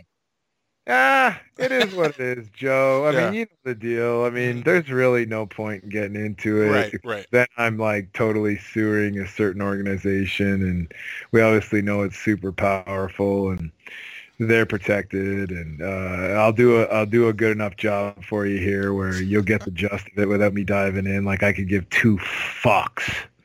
Um, I'm not in the league. I don't give a shit about them. I care about my Islanders. Mhm. I only care about my Islanders. Still do. You know, I'm not a part of the organization. I'm not a scout. I'm not an assistant coach. Love the fans. Love my teammates. Love a lot of the guys on the team. Some of them, most of them I've never met. There's only a few left. Yeah. Um, that's pro sports. Mhm. But, you know, I mean, the history of the Islanders and what they've done as a franchise in their past and the fan base that's there and what they have now and what happened like in the 90s and then when I was there and all the different years. I mean, it's history, buddy. I mean, it's um it's it's kind of cool. I mean, um who cares? I mean, Do, do we talk about? there's naysayers and everything in Mhm. life, man. I mean, the the negative Nancy's and you know, I mean, the Islander fans that were alive um, and knew it, they love it. Yeah, oh, yeah. So, I Do- mean, do I bring it up? is what it is. I mean, it's an epic moment. I mean, do others probably not like it? No. There's tons of incidents like this in hockey. Sure. Like it's not. It's just some reason that it happened to the Pittsburgh Penguins that it's such a big deal. Um, you know, one of the most epic comments of all time. I wasn't going to bring it up, but fuck it. Um, is my boy Konopka. hmm You know, Mario's losing his mind or whatever Yep. um, you know, Mar- Mario's arguably probably, you know, one of the best in the planet. I'm a Gretzky guy personally. I got So signed, I. I got a signed Gretzky picture right here, um, right beside my desk. Yeah. I don't have a Mario picture in my office. Uh, I can Neither do I. that. Promise you that. But uh, when he's chirping, you know, whatever, and um, when Konopka says in the media, um, pretty much that he lost all respect for him and that his his picture of Mario that's hung his poster of Mario hung in his room his whole life has been torn down yeah, I remember that. absolutely epic. And it Mhm. might not be perfect like that because it's been so long ago, Yeah. but it was delivered like that. Yeah. That just goes to show you like how close we were Mhm. than how much we had each other's backs. It's not like it's not like guys were like, "What the fuck was Gillies doing?" You know what I'm saying? Like, Yeah. it's not like that. Um, Well, I think the thing with Mario also is the guy and- and, employed you know, Matt and- and Cooke. Here's another thing. Yeah. The fans will love this. Our Yeah. fans. The rest of them can fuck off. Okay. So when I got suspended for that game, Mhm. the ultimate compliment by your brothers and your family and your and your teammates is when I lose that money from doing that and I'm the brother and I'm Mhm. the lowest paid on the team. Everyone knows that. Like Mhm. all tough guys are. So we have a board where we have you put up systems, the lines, the like and, and the like. And then you have like, you know, it's new school, so you got like video and they can do like little things on it and with like a pointer and markers, whatever. And um, you know, for people who don't know, I'm just trying to explain like the inner workings of a dressing room because no one talks about this. Um, but on the right hand side of the board is usually where players like Ricky, Johnny, all of them, all of us, especially if it's a team that you used to play for, you were drafted to, which I wasn't drafted. But like, you know, certain things. You might have your family in town and guys will guys will call you out in the room, man. They'll be like, Hey Gills, isn't mom, mom and dad isn't uh mom and dad Gills in the in the in the you know in the island in the Coli whatever they'll say you know and um, you'll be like, yeah, you got to own up to it. They know your fucking family's there, so you put some money on the board. And what people, no players talk about this, but it's super special thing because, you know, if we lose the game, you never want to lose. If you lose, you don't pay. Mhm. But if you win, you pay the fu- what's called the fine fund, and there's a fine master in the room. And so I don't remember who it was, but it's like it's like being you know head of like the treasury or whatever. Mhm. And you know, all of us pay. Like and those and that money goes to like Halloween party, Super Bowl party, you know, gifts and different things, right? It might be like we take money out of the fine fund to donate to charity or or different things. I mean, it's it's used for lots of good things. And um for my teammates to put their names, their number, well, it's all by numbers Mhm. in the National League that people don't realize. So this is for the Pittsburgh fans so they can understand what it's really like is for my teammates, pretty much every one of them to put money on the board when we win the game, it goes to Trevor Gillies. That is like the biggest compliment ever. If they didn't approve of what I did, no one would have put anything on the board, and I would have been sent back down to the minors, where they all say, "Get back to my cage." that is fucking hilarious. yeah. I love it. It's absolutely epic. Mm. But I, you know, that is a huge compliment, Joe. Yeah. And uh, you know, I'm not going to say the total, but I got like a nice chunk of change from my brothers, you know, from my family, and That's great. that is like an ultimate compliment, Joe. Mhm. And so then the, the negative Nancy's and the keyboard warriors, uh, they can say what they want, but uh, they don't they don't have a clue. Mhm. So there's a little there's a little tidbit for our Island fans to realize how like awesome our team is and and what it really is about. Well, um, and because you've you've alluded to it a few times, so I, I don't want to just not not discuss it. But um, what you've alluded to is the what I went through, and and I always, whenever I, people ask me about the story, what happened to me on the subway, I always start it with the gate the day before, which was the revenge game, because um, I wasn't at the game because we were living in Philly at the time, and I always say how you know I was chomping at the bit the whole day. Um, after the game's over, I'm wired. I can't sleep, so I'm watching NHL Network. I'm watching all the highlights because I can't get enough. And uh, so I barely slept. I maybe got four or five hours sleep that night. I go to work the next day, and uh, you know, for people that know me or people that have listened to the episodes I've recorded, uh, that's when I got into the whole incident on the subway with the spree killer and and all that stuff. And um, I, Your the- book your book is epic too for anyone Right. who hasn't read it. I It's, appreciate uh, that. It's impressive. I I- have it right here in my office. Thank you. And and the one thing that um, that's always been very important to me, and again, I'm not going to get into the the negatives about it, how I was screwed over by the city and stuff like that. But the one thing I always say is, um, there were certain people and certain organizations that really Uh, You were at my me. house before Yes, that and right. after. Yeah. So it, it, people We really were friends before that and after Yes. that. but I was friends with you before the incident, but then after the incident, and you know, I, I had already known Dean Chynoweth a little bit and everything. Um, Love Dino. After that incident, though, it was like I, you guys, and I, I'd never, you know, I didn't know too many other people. Like I knew Kerry Guider a little bit. Obviously, I knew Cairnsey, but I didn't know a lot of people on the team. And after that incident, uh, you know, amongst the people I always give credit to is always like yourself and the and the organization because, um, you know, and even Bogsy I'd known since Norfolk, so I, maybe I knew five or six people down there.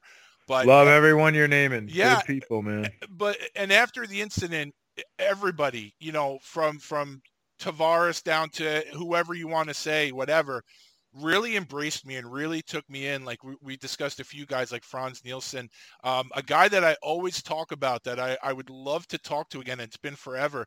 Al Montoya was unbelievable to me. Like really, really nice. you guy. can reach out to him on social media, bro. I don't know where cool. he is, but like guys like Michael Grabner, I'm still in touch with on uh, on Twitter. Oh, Grabby. He's probably the fastest fucking. He's one Yeah. of the fastest NHL players of all time. it was just it- the way Great that dude. the way that you guys sort of like Badass car. But just the way you guys sort of car. pumped me up, I'm took me in, propped me up. Like I could never ever repay everybody in that locker room for the way that you guys really treated me and and helped me through like the worst time in my life. So um, you're the first guy that I've actually had a chance to interview from that Well, it's team. the, it's the same. So- It's the same thing as this, right, Joe? Like, it's not the same because you were dealing with like a killer, and he had like an actual weapon that was stabbing you and jabbing it in your head. And I've seen all the pics, like almost cut your thumb off. Like you were a mess, bro. Like, but you never been in a fight in your life, but you were a huge fan of hockey fighting and UFC, and it's that instinct, right? Mhm. It's fight or flight, and you chose to do what you had to do to stop a spree killer, which is a hero. You're a hero. Like it's um, but it's it's just the fact that you realized, and I've talked to you about it. Like you're thinking about your family and just like just things that happen when you're in a battle. Um, I hate that happened to you because I know how good of a dude you are. Um, I appreciate that. you know, but that you know like how close you were to death, but that you were able to like overcome it. You should be like so proud of yourself. Like and I don't know if you are or not. Um but in my opinion, you know, even though we were already friends, like that makes me like love and respect you so much more because like that is fucking amazing to me. Like, you know, fuck that guy. Mhm. Like, I'd fight him right now for you. Like, I'd love to, um, to the death. Like, no, no referees. Like, let's just, let's just do it, big boy. Like, I'll go visit him if you want. No, I don't want. I don't. I'm not allowed to say that, but whatever. No, that's Fuck fine. that guy. Fuck that No. guy. No, But, uh, it's just you know, like, dude, like, you just always, you're just such a good man, and like, you've always, like, all the fighters I know, like, there's so many, like, you know, I, I, I ca- call you the fight doctor, like all of us do. Um, you know, it's just, you just never know in life, like, when it's our time, right? But you defied the odds, and God had a bigger plan for you. Not to get into all that, but like, you know, it's um it's unfortunate that it happened, Joe, just like the incident with Pittsburgh and whatever other incidents there are in people's lives. But ultimately, there's no rear view mirrors in life, my friend. Yep. Uh, dear friend taught me this. It's only forward. Um, you know, in hockey, business, life, or golf. And and I'm honored to call you a friend because you made it out the other side and there's no rear view mirrors. Like you're, you know, you're doing a great job. You're a great husband. You're a great father. You work your ass off for your family, and you're the American dream. And and fortunate that you're still around. Um, but you know, I hate that you went through that. Well, yeah. I mean, uh, uh, first of all, thank you, thank you for all- that. Yeah, the boys were awesome, and Yeah. but it's because you deserved it. You know, you had already earned all our trust. That's how hockey players are. Like Yeah. we're nice to everyone, right? Mhm. Like, um, well, most guys. Yeah.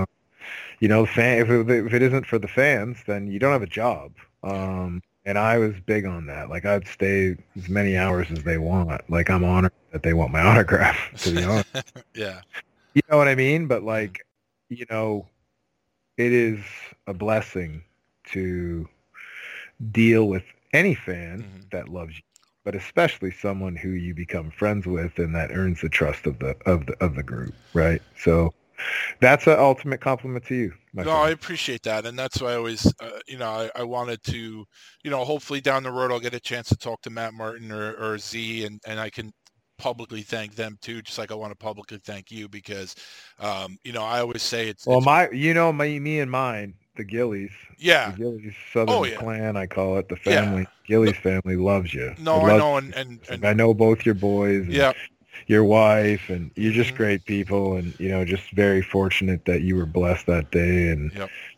were able to, um, you know, do what you had to do in a very tough situation. So you should be very proud of yourself that you had to fight and not flight in you, because you would have not be with us, my friend. No, thank you. Thank you very much. Uh, you know, I love you and uh, just everything that you've done for me throughout the years and just your support and your friendship is uh, means the world to me. So, uh, so I really appreciate that. Thank you.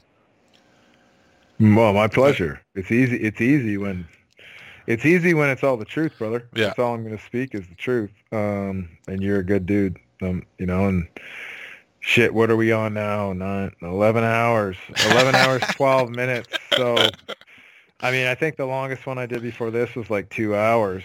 So, you know, this is fun for Yeah. me. Um, you know, just, just our history and our, and our friendship. Mhm. Um, you know, this is, this is cool because like I told you, I don't discuss hockey Yeah. here unless someone says, "Oh, I heard you played hockey." You know, like yeah, and then they'll be like, "Oh, I uh, I did. Someone told me to look at your fights," and uh, I was like, "Yeah, I didn't win them all. Um, you know, there's always someone bigger and tougher, and if you win them all, you're not fighting the right guys. You know the stuff, and just kind of deflect things. But um, you know, I always have a nice line for them. I was like, "Oh, I." I told you, I guarantee I'll fight to provide knockout savings to your bottom line or, or on your base slash fees, yada yada yada. But um, you know, it's the truth. I mean, they can go watch it, Yeah. and some people like I, they they end up being my clients, and I save them a bunch of money on their credit card processing. But and then they someone tells them about me, and they're like, "You're always just so nice and Mhm. professional," and in which obviously that's how I am. Like Yeah. when my chin strap was up, I was a different dude, and Mhm. And any other hockey player can understand that. Like um, we're all different off the ice. Like Yeah. we have family, we have kids.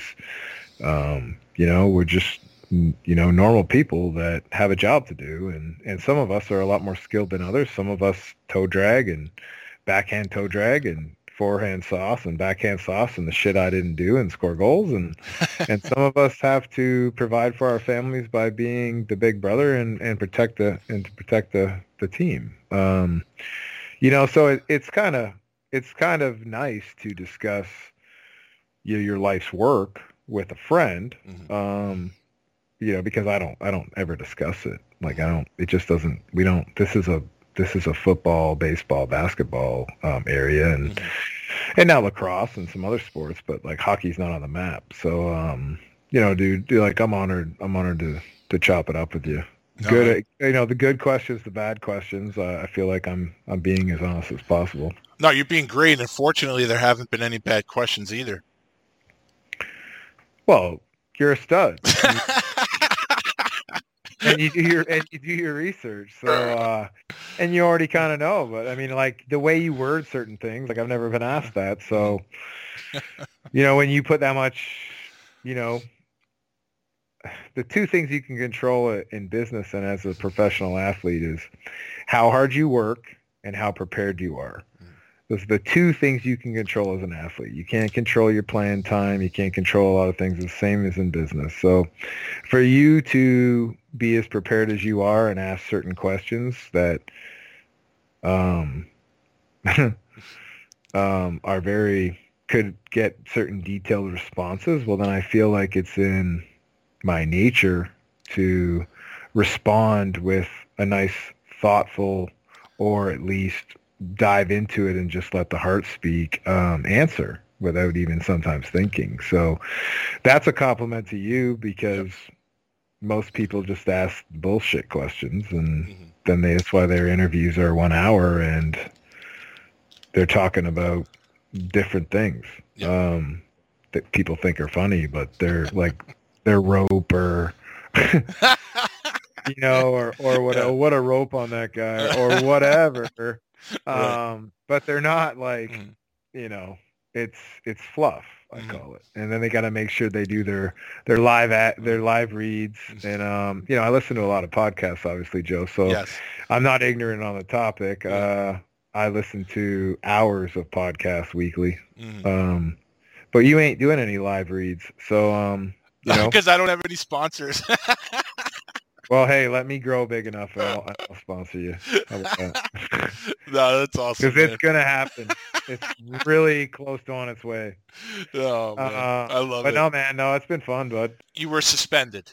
Okay, they the the game so many suspensions, fines, this and that.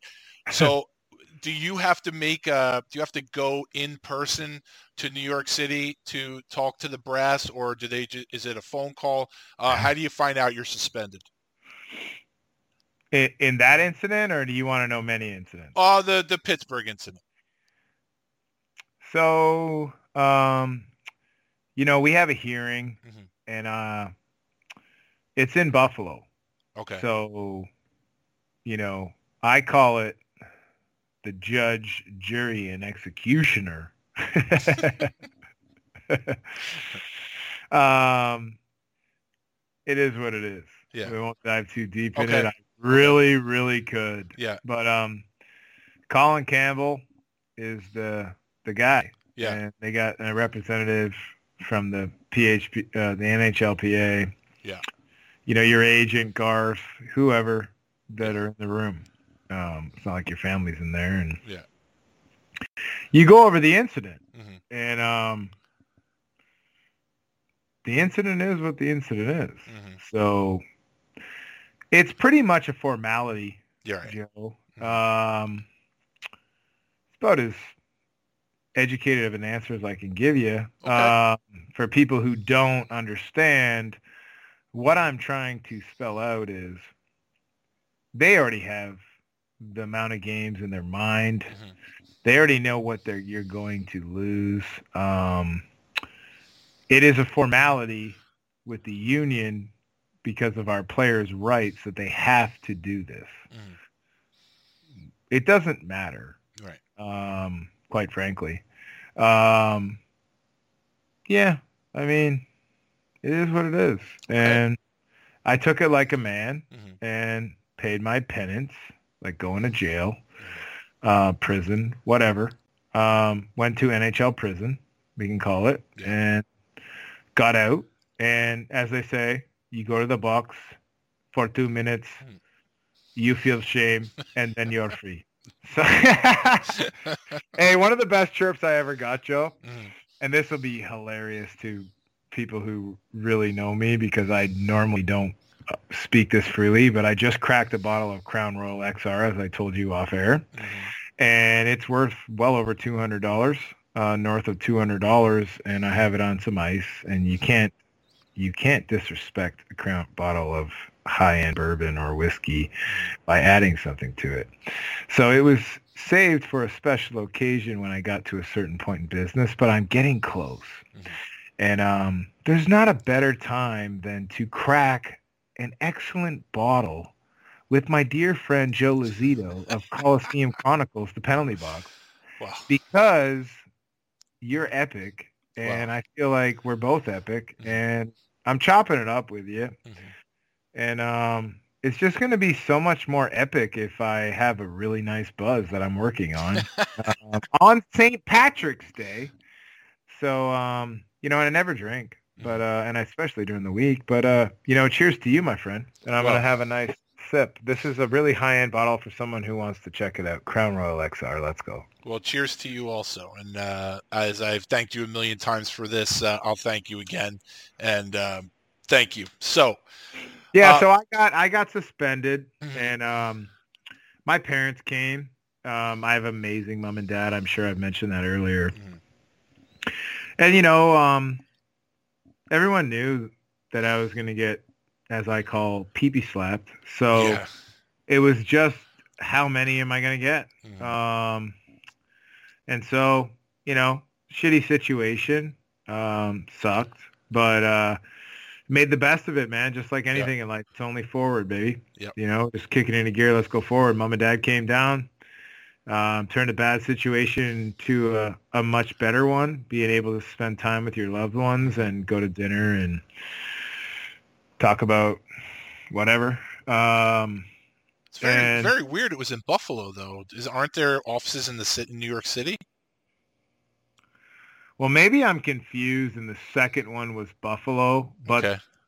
the one of them was in Buffalo. Okay. I'm I'm just surprised they wouldn't all be in New York City. Nah, yeah. nah, it wasn't. It Maybe was, Coley went to see his son play or something in Buffalo. it was Buffalo. Yeah. I know that. Mhm. And um, I forget who was across the table. It was a guy I used to watch, and and I and he fought too. It might have been King. Chris King? I think it was Chris King. Yeah, I think he was doing something like that before uh, he's doing Chris the video stuff. Chris King was in the meeting. hmm Um, this might have been the second one I'm remembering. I can't remember, but man, gotcha. know, I got dung. It is what it is. Yeah. It it, it, it is what it is. But Okay. uh, the the the funniest incident. This is this is fucking hilarious, and no one I've never told anyone this. Okay. So we play at Madison Square Garden, and me and Avery, you know, Avery's one of the best. I mean, I love him. Like I don't know him personally, but I have buddies who are very good friends with him. I played against Abe since the time he was 15. I was 16 in the OHL. He played for the Owen Sound Platers, Ontario Hockey League. He was a stud player. Always run his mouth. He did it when he was young. He's a year younger than me. He's a 1980. I'm a 79. And um, you know, I've been in the minors a long time. It's no secret. I'm a fucking. I was a career minor leaguer. So you know, he has let me know, and I'm letting him know. I've told you some other stuff off air, which we'll keep between us because it's totally fucking epic. It would blow this whole podcast out of the water. Yeah. You know, it's wild. But um, you know, we have a lot of words uh, back and forth, back and forth across the red line, man. It's pretty fucking fun to me, and um, I'm sure it was fun to him too. He thrived on it. So did I. I love that shit. Yeah, I miss the chirps. In, in the real world, I miss the chirps. Uh, I was gonna create a book, Joe. It's called Chirps, and I was gonna put all the best guys. Like, I mean, there's some epic guys. Like, I mean, I could get Hartnell, some of his. Mm-hmm. There's some NHL guys, but there's tons of minor league guys. Like, I could get this book of chirps that I that I could create that would fucking make millions. It'd be nation nationwide bestsellers in America and Canada. But I'm not going to do it. Yeah. Uh, don't have time right now, but maybe some days. Like it was, I used to talk about it when I played when I was younger about creating a book called Chirps. You get Z. Z's the king of the chirps. Ah, he's not bad. I mean, I, Z's not bad. Yeah, Z's pretty good. He's pretty Z was good. pretty- Z was pretty quick-witted. Uh, had had a very sharp tongue. I like to call it. I feel like my chirps were a little more fucking offside, and um, Right. you know, I wouldn't say a whole lot. I'd laugh, uh, give him the death stare, very intense. You know my look. I mean, it's Yeah. not like it was not an act. Like I just, you know, highly caffeinated and um, loved it. And when my helmet's on, I'm a different human. I'm not like that off the ice Right. uh, at all. But um, my chirps, I could say, are absolutely samurai swords. Oh yeah. Uh, the ones I know of. very Yeah. sharp hmm and they're direct and they sting. Yeah. And yeah, they're kind of hardcore. But um, Yeah. you know, it is what it is. Yeah, Mm-hmm. Z was a pleasure to play with. Z was the best guy I've ever played with on a team that was able to stir up the other team and convince their tough guy to fight me in the especially in the minors because Z was the best at starting shit in warm up. Because we, me and Z both don't like guys crossing the red line. We're so old school. hmm Like if you cross the red line in our fucking barn, that is a huge lack of respect. You're liable to get your leg slashed off by Zenon, Mhm. and then we we or me, but I didn't really slash. Right. But someone's getting you and then we're going to have a nice little talk. And if it's go time, it's go time. Mhm. Then they usually would back down. But we would have games won before the fucking puck drop. I mean, you can ask Brian Burke that. Like, he was the absolute best at convincing guys that knew they could not go Mhm. in the minors that weren't like the upper tier, like old guys. Like there's older guys that like are making. You can pretty much look at their salaries and know the ones who are, unless they're like a killer young real deal guy, that were the were there. You know, they're the assassins. But some of the the mid echelon, like still legit fighters, Yeah. he was the best at riling them up where they knew they had to go. So like for a guy like me that was hungry to do it all the time, like every night, especially when I was younger before concussions, that was so fucking awesome. Yeah. Like you got one of the best leaders in hockey who plays old school, like block shots with the face, like fucking hit, fucking, fucking, let's fucking, like he, you know, he can barely talk because his nose is smashed. Unreal on draws, top power play. He's on the power top power play, kills penalties, like fucking every situation, win every draw. Like he's the ultimate teammate, like Mhm. especially in the minors. But to have a guy like that that was like just so pro on your team, like literally tell the coach like we need Gills in the lineup. Like he's not afraid. Like Yeah. like no one's like that, man. Like so I'm honored and I wish we talked more. You know, I, I truly do. Like I, I reach out to them and I get crickets. Oh, good. I get- I thought I was the only one. No, I get crickets. I get fucking crickets, as we say in the game. Okay. but um, you know, when we meet up at the Islanders alumni Mhm. thing, um, you know, which unfortunately hasn't happened with this bullshit. Yeah.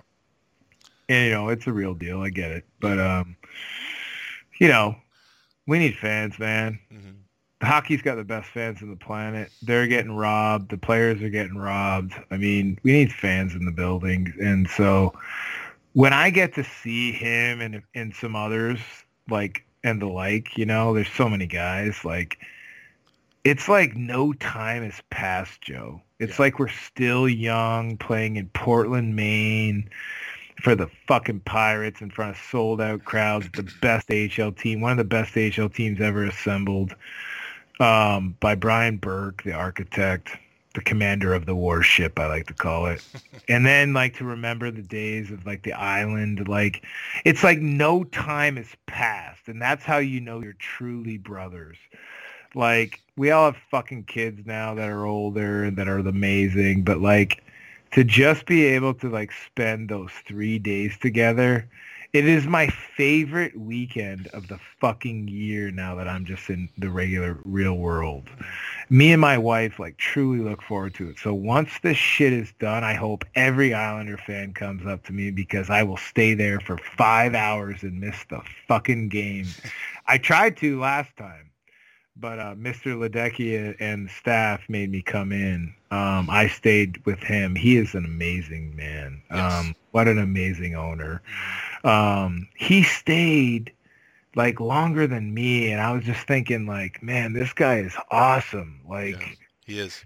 he is such a fucking great guy. I mean, shit, I wish I could work and play for him. Um, I mean, honestly, like, Yeah.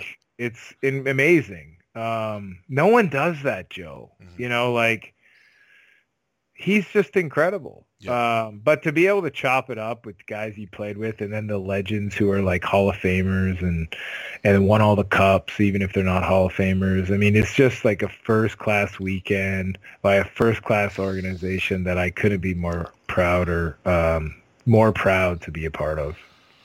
Well, I am. Uh, even if we, we do end up in Florida, I'm definitely coming back for that weekend. That's for sure. So, I hope you do. We'll go. We'll Yeah. go have a, a cocktail. yeah, we're definitely. I'm definitely coming back for that. I already, Andrea. It's I and stay sober these days, but for you, yes. I, I'm I'm having a few. This Crown Royal XR is like hot butter and a nice a nice knife going through a, a nice fillet at one of the nice Mortons or nice steakhouse across our beautiful country. We All get right. blessed. With it. well, listen. When I see you, I'll even let you b- take me to Morton's if you want. if that's what Joe Lozito wants, You don't get it, baby. All right. So let's get back to the season. Now, fight doctor.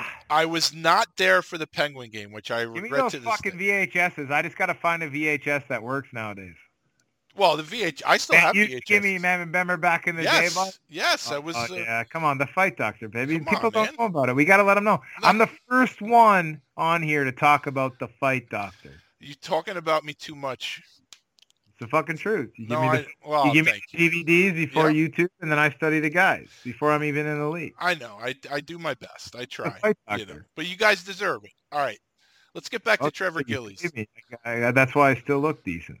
I'm gonna I'm gonna corral you back to talk about yourself now. So Okay. I was not at the Penguin game. I regret that, but I knew which game was first after your suspension. So again, even though I'm living in Philadelphia, Andrea and I come up. We're coming to the game against Minnesota. Okay, and I'm really looking forward to it. So happy to see you out there during the warm up and everything. I was buzzing. I was in great yeah. shape. Oh my God. So let me let me read to you what I have written down, and then I want your take on it. Okay. Uh. You come to the defense of a guy who I really like, by the way. I wish he would have got a longer shot. Uh, Justin DiBenedetto. I like uh, J Dubs. I think they called him. I call him Deebs. Okay. Now he, Deeb. He was Debo. We call him Debo. okay. Now this is how I saw the play. Great kid, dog. I saw the play like this. Cal Clutterbuck, the same Cal Clutterbuck who is beloved here now, boarded him. Um, and then you go in to defend him, and you lay a clean hit. A, I saw it as a clean hit. Now, he stayed down. Clutterbuck stayed down until you were penalized and thrown out of the game. Then, miraculously, you're out of the game. He pops right up, doesn't miss a shift. Now, I think his hit on DiBenedetto was way worse than your hit on him. From behind. but From it's behind. it's obvious to everybody So you had so, a target on your back. So uh, yeah, well, that's obvious. Like Right. I just got off of a nine-game sussy, sussy we call it. I just got off a nine-game sussy against Mhm. Pitt, and there's obviously a target. Yeah. I mean, you know, but I'm wired one way, right? You gotta you gotta ride the line and not try to go over it, but once in a while you go over it. You gotta let them know you're there. It's like slap shot. So Mhm. let them know you're there. Bleed all over them. So, you know, long story short, I play with Deebs, um, you know, Debo, um, Justin DiBenedetto, good player, great kid. Um, play with him in the minors, and he gets called up first National Hockey League game. And we have a system slash support. So you got one guy slash and one guy on the wall. You know, if you don't have a play to the middle or the D, it's a little chip off the boards to flying support, right? It's it's happens all the time still. Um, you know, and, and Debo gets cranked from behind and and Cal um, is one of the best hitters in the National League. Like he leads the league. It's either him or Martin pretty much every fucking year that leads the league in hits. Um, I respect the hell out of Cal Clutterbuck. Like I love him as an Islander. Like I think that's the best fourth line in the National League by far. Yep. And um, I hope he realizes that I that I like love and respect him. He probably doesn't give a fuck, but you know, to be honest, like you know, he's a great hockey player. Um, grew up with Johnny and JT and, and a bunch of the boys. Like he's a great hockey player. But you know, the way I'm wired is I see the hit and it didn't matter if it was Debo, who's a young rookie who's his first game, he's on my line that I love that I played in the minors, or who it is on the team. He hit someone from behind and in no one's defense, but in what happened was if I finish my hit there, because I'm coming across anyways, it's it's like point something seconds. It's impossible to put on the brakes or react when you're already committed, you know? So it's just the game happens fast. But where I make a mistake is I follow through because of the hit. It's not like just a hit on a rookie and he's down. Is I follow through with sweet. Well, I already have a target on my back. Everyone knows that. So I follow through with what I call sweet chin music. So I land, and this is the best point, is when I'm had that hearing, and I get them to stop the clip. They he tries to let it run farther where it makes it look like I hit him from behind. I did not hit him from behind at all. I hit him totally from the side. When they tried to let it when the te- when the the people, let's just say the people let it run and then they finally stop it, Joe. This is so epic. No one knows this. Is it stops exactly where you see I hit him perfectly from the side mm. when they're trying to say I have intent to injure from behind which is total bullshit. It's from the side where I fuck up as a hockey player is I fall through with the sweet chin music from the 70s or the 80s. And I fall through with a little fist mm. to the face. So obviously, you know, I don't think he was hurt at all on the No. play. We know he wasn't. He came back and he played the rest of the game. I think next shift after, Yeah. you know, that I got kicked out. So do I hold that against him? No, mm-hmm. because he's doing what it takes for his team to win, which is to draw a large penalty on a guy that already has a target on his back. Um, and it worked.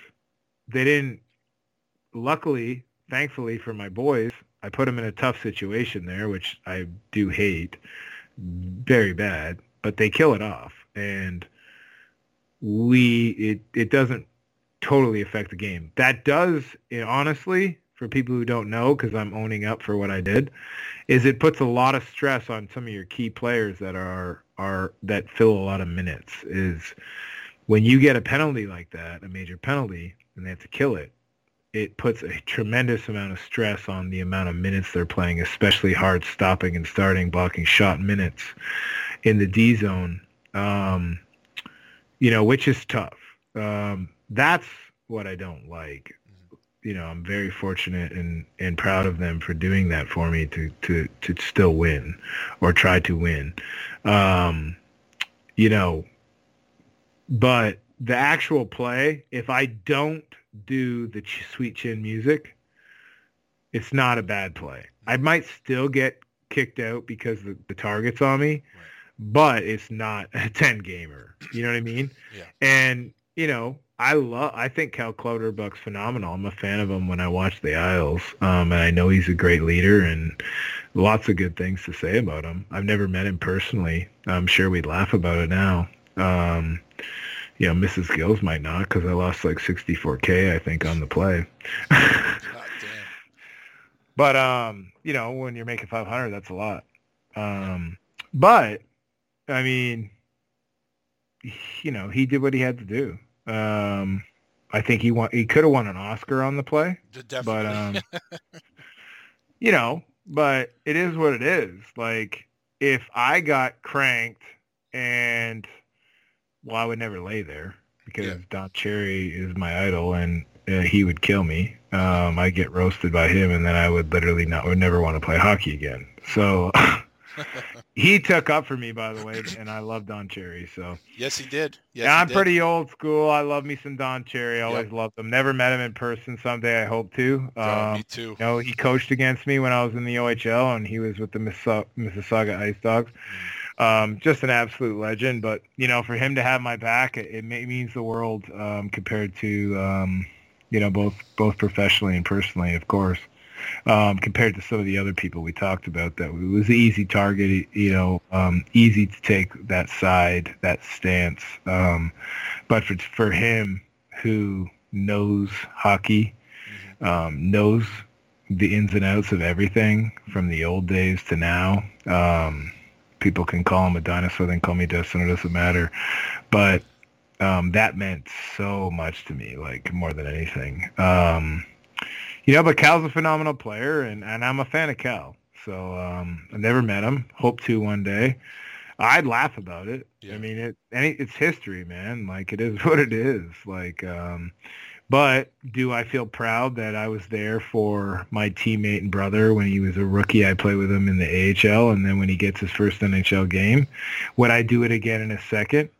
Um, absolutely, I would do the exact same play. I would just keep my fucking hand down. Um, you know, I would have finished him from the side because that's what it was, and they were trying to make it look like a from behind hit. It was not, um, and that proved it when they stopped it at their hearing when they fucked up. It was epic to me. I, I laughed in my head. I always thought it was amazing, um, but I would not have followed. I would not have follow, following through with the left hand, the sweet chin music. Um, that's what cost me because I already had a target on my back. I, I sh- as an athlete, I should have been a little smarter about it.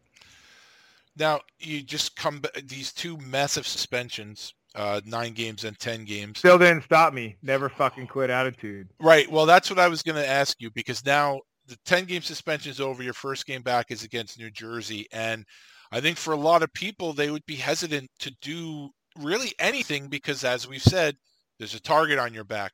And that did not seem to be the case with you. Did it ever cross your mind, though? Like, I- Nothing's gonna stop Trevor Gillies hockey. I know one way, Joe. You know that. That's no, why I know, I know. That's why real hockey fight fans love me because Yeah. you can't play if you go in, if you go in, you know, you know, trying to lightly dip your feet in the snow to not make tracks for the the tracker to to follow you, then you're not there. You're you're fucking useless. Mm. So, um, you know, it's one way or no. It's one way or no way, buddy. It's uh, it's ride or die. Well, the reason why I ask is because, you know, like you have already mentioned, the two suspensions, you lost a bunch of money. So now it not only affects you, it affects your family, this and that. So I think if Yo, anybody, I was making more money than I ever made in my life. Nothing was affecting my family. I was in fucking heaven. okay, Um, you know, no, to be honest, I Yeah. mean, like when Mhm. you know you're already living a very great lifestyle, Mhm. making just over a hundred grand. Yep. And, and you know you might do a little work in the summer, like a bunch of hockey training with locals, with local kids, and trying to help. You know, you know, doing hockey schools, trying to help like future future kids develop.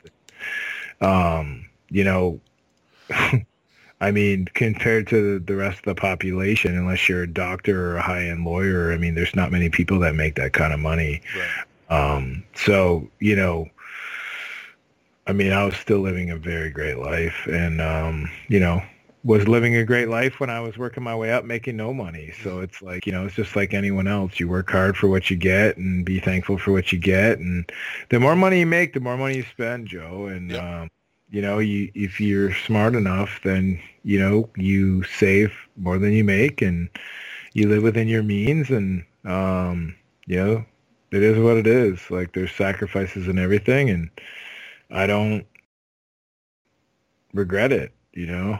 Um, I'll work harder now to make sure my kids get out of school debt free, and just like every parent tries to do their best for their kids. If you can't, well then maybe you leave them with just a little debt. But my whole fucking plan is to get them out of school debt free, and um, doing that just fine. So Excellent. shit happens, and Mhm. and those are things that happen. But I had an epic. I had there was an epic thing that happened. So my wife is not a public speaker. Like I could talk on here to you, which we've already done. For by the time we're done, it might be a whole fucking day, and I'm fine. I love it. So, you know, it is what it is. It's my life. yeah. Uh, and I'm never do this again. This is only for you. Well, I so appreciate that. I'll do some podcasts, but Mhm. I've already you've touched everything. Yeah. So they're gonna be like sloppy seconds, as uh, Sean Avery says. Is that controversial? Not for you. You didn't say it. exactly. But I remember everything like an elephant. Oh yeah. That was a fucking wild line. Oh yeah. So um, anyway, whatever. We won't get into it. Mhm. But um, yeah, man. You know, I I'm blessed. I had a good life. Uh, if I die tomorrow, Joe, um, I lived a lot more than 42 years, my friend. And oh, um, definitely. you know, at the end of the day, shit, I'm still alive, bud. Mhm. And uh, every day I wake up with a heartbeat. I, I thank the big fella, and it's it's time to um, be blessed and unstoppable, and absolutely uh, do damage. You know. Well, don't die. Okay, please, not tomorrow. Well, no, no, anyway. no, no, I don't plan on it, brother. No, I Man, I love it. I love every minute. I know. But um, you know, we're not promised tomorrow, and, Yep. and you know, you know that more than anyone. So, Yeah. It's not a it's not a woo is me. This is uh this is nothing but positive. Oh yeah, yeah. Um, No, it didn't come across no, that way. So No, it's this is nothing but positive. This Yep. just goes to show everyone that like no matter what's thrown at you in life, like it's NFQ attitude, like never fucking quit and it's only forward and you got a job to do and when you get called to do it, you do it and if it doesn't work out, great. Well, then you go on and do something else, whether it's in the same style of business or another style of business. Um, you know, anyone who tells you they haven't lost, well, they're living, they're not living. So, uh, you know, you fail more than you succeed. And, um, you know, just like anyone, I'm human. I've failed many times, but, uh, you know, the journey is just absolutely the, the funnest part of life. And, um, dude, like, for someone to tell me that I was going to get suspended or play in the NHL after that long in the minors, from the good, the bad, the ugly, to the highs and the lows, and staying even keel and just chasing the carrot. I mean, I'm a blessed man, so you know, I know. I, I don't think I can explain that enough to to people who are listening. That truly, if they're listening this long, so we're at three, six, nine, twelve. We're at 12 or twelve hours and ten minutes currently, I believe, on my clock. Um, maybe a little less because me and you chatted off air a few times. yeah, we uh, chatted off air and took pee breaks, so probably a little under twelve right now. Yeah, I mean, Yeah. if they're listening this long, Joe, like we already lose the Pittsburgh people as soon as it says Trevor Gibbs. Yeah. Let's be honest. No, yeah, Be honest. Like they are not listening to part four where we discuss the Pittsburgh incident unless it's posted on social media advertising, which I don't care if you do. I I think it would be hilarious. But um it's my story. Yep. And and I know the truth. They're watching it from the outside. They're not on the inside. It's like going to a rock concert and being like, "Damn, Pearl Jam or this band, rah, rah, rah, like fucking, they were so good." Yeah, well, you don't know how fucked up they were the night before or what they did right before they came out. Like, I mean, there's a whole lot more when you know when you're on the inside. You know, I mean, like, there's a whole lot more than people realize. And if you were smart enough to know the game like some fans do, some fans truly know because they're actual friends with guys on the fucking team. God forbid that they might know a few more things that don't get let out because we're on the internet. You know, it's it's a miraculous thing. It's the internet, Joe. you know, and the reason why I say that to you is because you know fucking every detail. I don't even need to tell Yeah. you. We, we're not going to discuss them. Yep. So, you know, that's what happens when you're like an actual friend to professional athletes because they love you and they know that you're a fucking real deal. And, you, you know, that's what it's like anything in life. It's who you know. Mhm. Like, you got a million gatekeepers, right? Keeping you from the CFO or the office manager, depends on the size of the company or the owner. But if you know the owner, even though there's the gatekeepers and they know you can do something, they tell their CFO and their office manager, hey, it ain't your money. I want to save this money. Give this guy what the fuck he needs so at least we can see what he can do. It's free. It's risk-free. Let's do it. Let's jump in the water. You know? yeah. people don't get it, man. Like, and that's fine. But you get it, and that's why we're gonna chop it up, like real old school chop it up. And this Crown Royal XR is fantastic. Well, the good thing, the good thing about knowing knowing some some of the players is my next question. So we get to the season finale. time. We get to the season finale, which is in Philadelphia. So now that's where I live. So Can't wait to work early morning too, just like a savage. Just get up early morning, go for a sweat, get the endorphins going like a man, and just hit the phone and, and just get working, Joe. all right. So listen, And- here's picture. I want you to remember this because you may not remember this. So I'll remember. Focus. Uh-huh. We're in Philadelphia. Now, the good thing about Philadelphia for fans who, who've never been down there and they're only used to the Coliseum. So at the Coliseum behind the benches, there's high glass. And I don't know if they've changed it in Philadelphia, but in Philadelphia behind the benches, the glass is pretty low. So Their for the fans are the best. They chirp so hard. Right. I fucking love it. right? So for the warm up on the season finale, of course, I went down and saw you and Z and you know Matt Martin. I'm sure was dressed, and we're talking, and we're just bullshitting. You know, the season's over, and all of a sudden, I see Carcillo, who's taking the warm up for Philadelphia, and he's not grilling me, but he's like, and you and Z were in the same area towards the bench, and he's just staring at you guys like he's doing the skate and everything skating. And I said to you, I'm like, hey, I said, Carcillo's grilling you. And you're like, what? What? And that was it. And it was like I lit an M80 and then that was it. And and if people go on to Getty Images and they put in Trevor Gillies, there's a picture of you and Carcillo in the warm-up. It's your back and his front. And that's what happened after I mentioned Yeah, we're, we're patrolling the red Yeah, line. We're going and- back and forth. And Yeah. it was great because as soon as I said he was grilling you, that was it. It's like I flipped the switch. So um, so every time I see that picture, it makes me laugh because I'm like, I inadvertently did that. Like I didn't know what was going So, to happen. but- so you know, and I'm sure there might have been fireworks, but probably him not with me. He might have been with Z or somebody like that, Matty Martz. But I believe they had Shelley or somebody at the time, or you know, whatever. They had someone else. Um, not him. He wasn't the heavyweight. he tries to think he is, but he wasn't. Um, much better hockey player than me. But um, you know, that's fine. Yeah. Um, you know, and I love like he's like an Avery, right? Like he's a big hitter. He's very tough um, for his size, and he could play. And um, you know, he's an agitator. He's good at what he does, like Avery. Um, but like I love that shit. Like that gets me fired up to play harder. And um, you know, like anyone in my role, you know, doesn't really. It's just kind of like a game within the game, right? And um, you know, it is what it is. Uh, that was fun. Um, I loved it. um, you know, to talk about Philly, like it's one of my favorite cities. Um, when I got called back up, my first game against uh, back in the NHL at 31 was against Philly. I took the train there, a luxury train that Isles got me on, and um, I just remember like how incredible their sound system was. Yeah.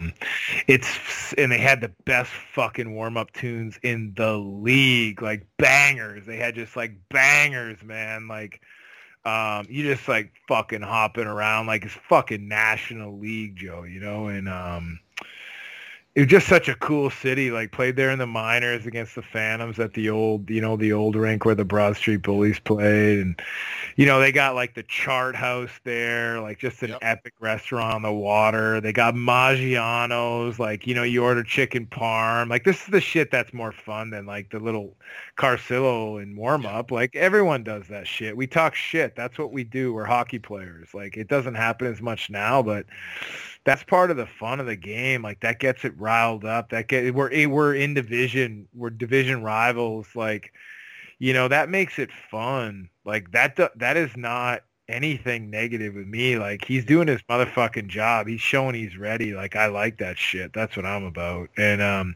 but just like the, some of the team meals on the road, like Philly's unreal. Like you got all those three city, the three ball, the the ballpark, the the football stadium, and fucking two hockey rinks right there. The the the restaurants are amazing. Yep. The fans are incredible. I mean, love like. I love when they're screaming and throwing shit at you. Like that's fucking fans, man. It's like MSG too when they're booing you off the ice. Like Yep. fuck yeah, that's what it's about.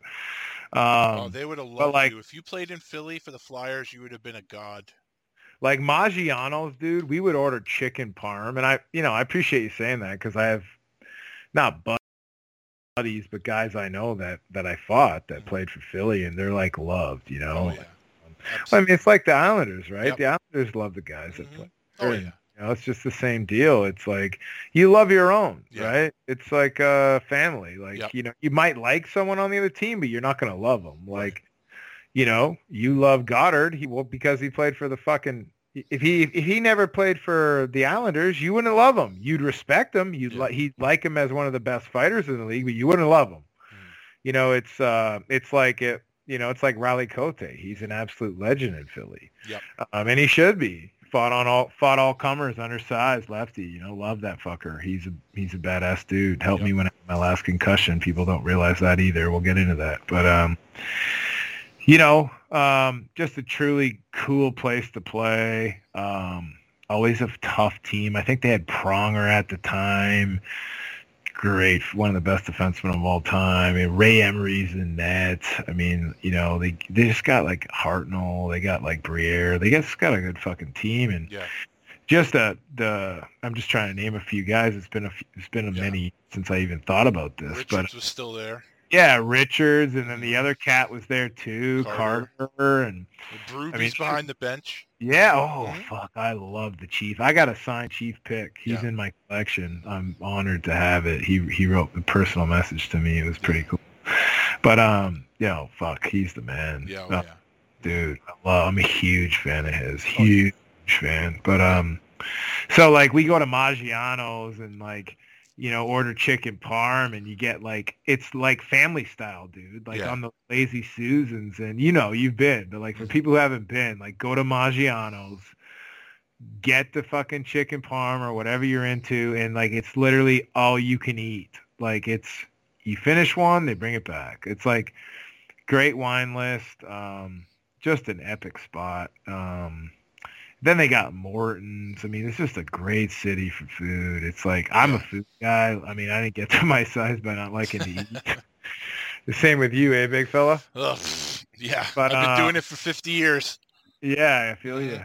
Um, but no, Philly's a cool place. Like I, I, it's like truly one of my faves in the league.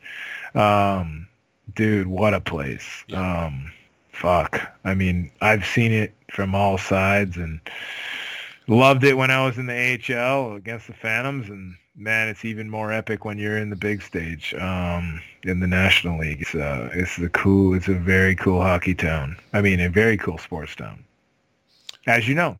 Yes, as I know, I love it. I love it. They're, and their fans get a lot of shit from out of town fans, but They're fans awesome. are so passionate. I love them. I'll Yeah, defend them all awesome. the time. I still remember actual faces of fans behind the glass chirping me. Mm-hmm. Yeah. Like uh, it's that epic. Like I Mhm. remember No. lots of fans. Let's I- just put it that way. I love their fans. They're they're terrific. Thanks again to Trevor for his time, for his immense amount of time. We're now basically at 12 hours of this epic, and uh, we still have a good ways to go. So uh, we haven't even finished his Islander years yet. We'll get to that next episode and a bunch of other fun things. So uh, hopefully, I'll have part five for you next week, and we'll go from there. So everybody, have a great week and stay safe.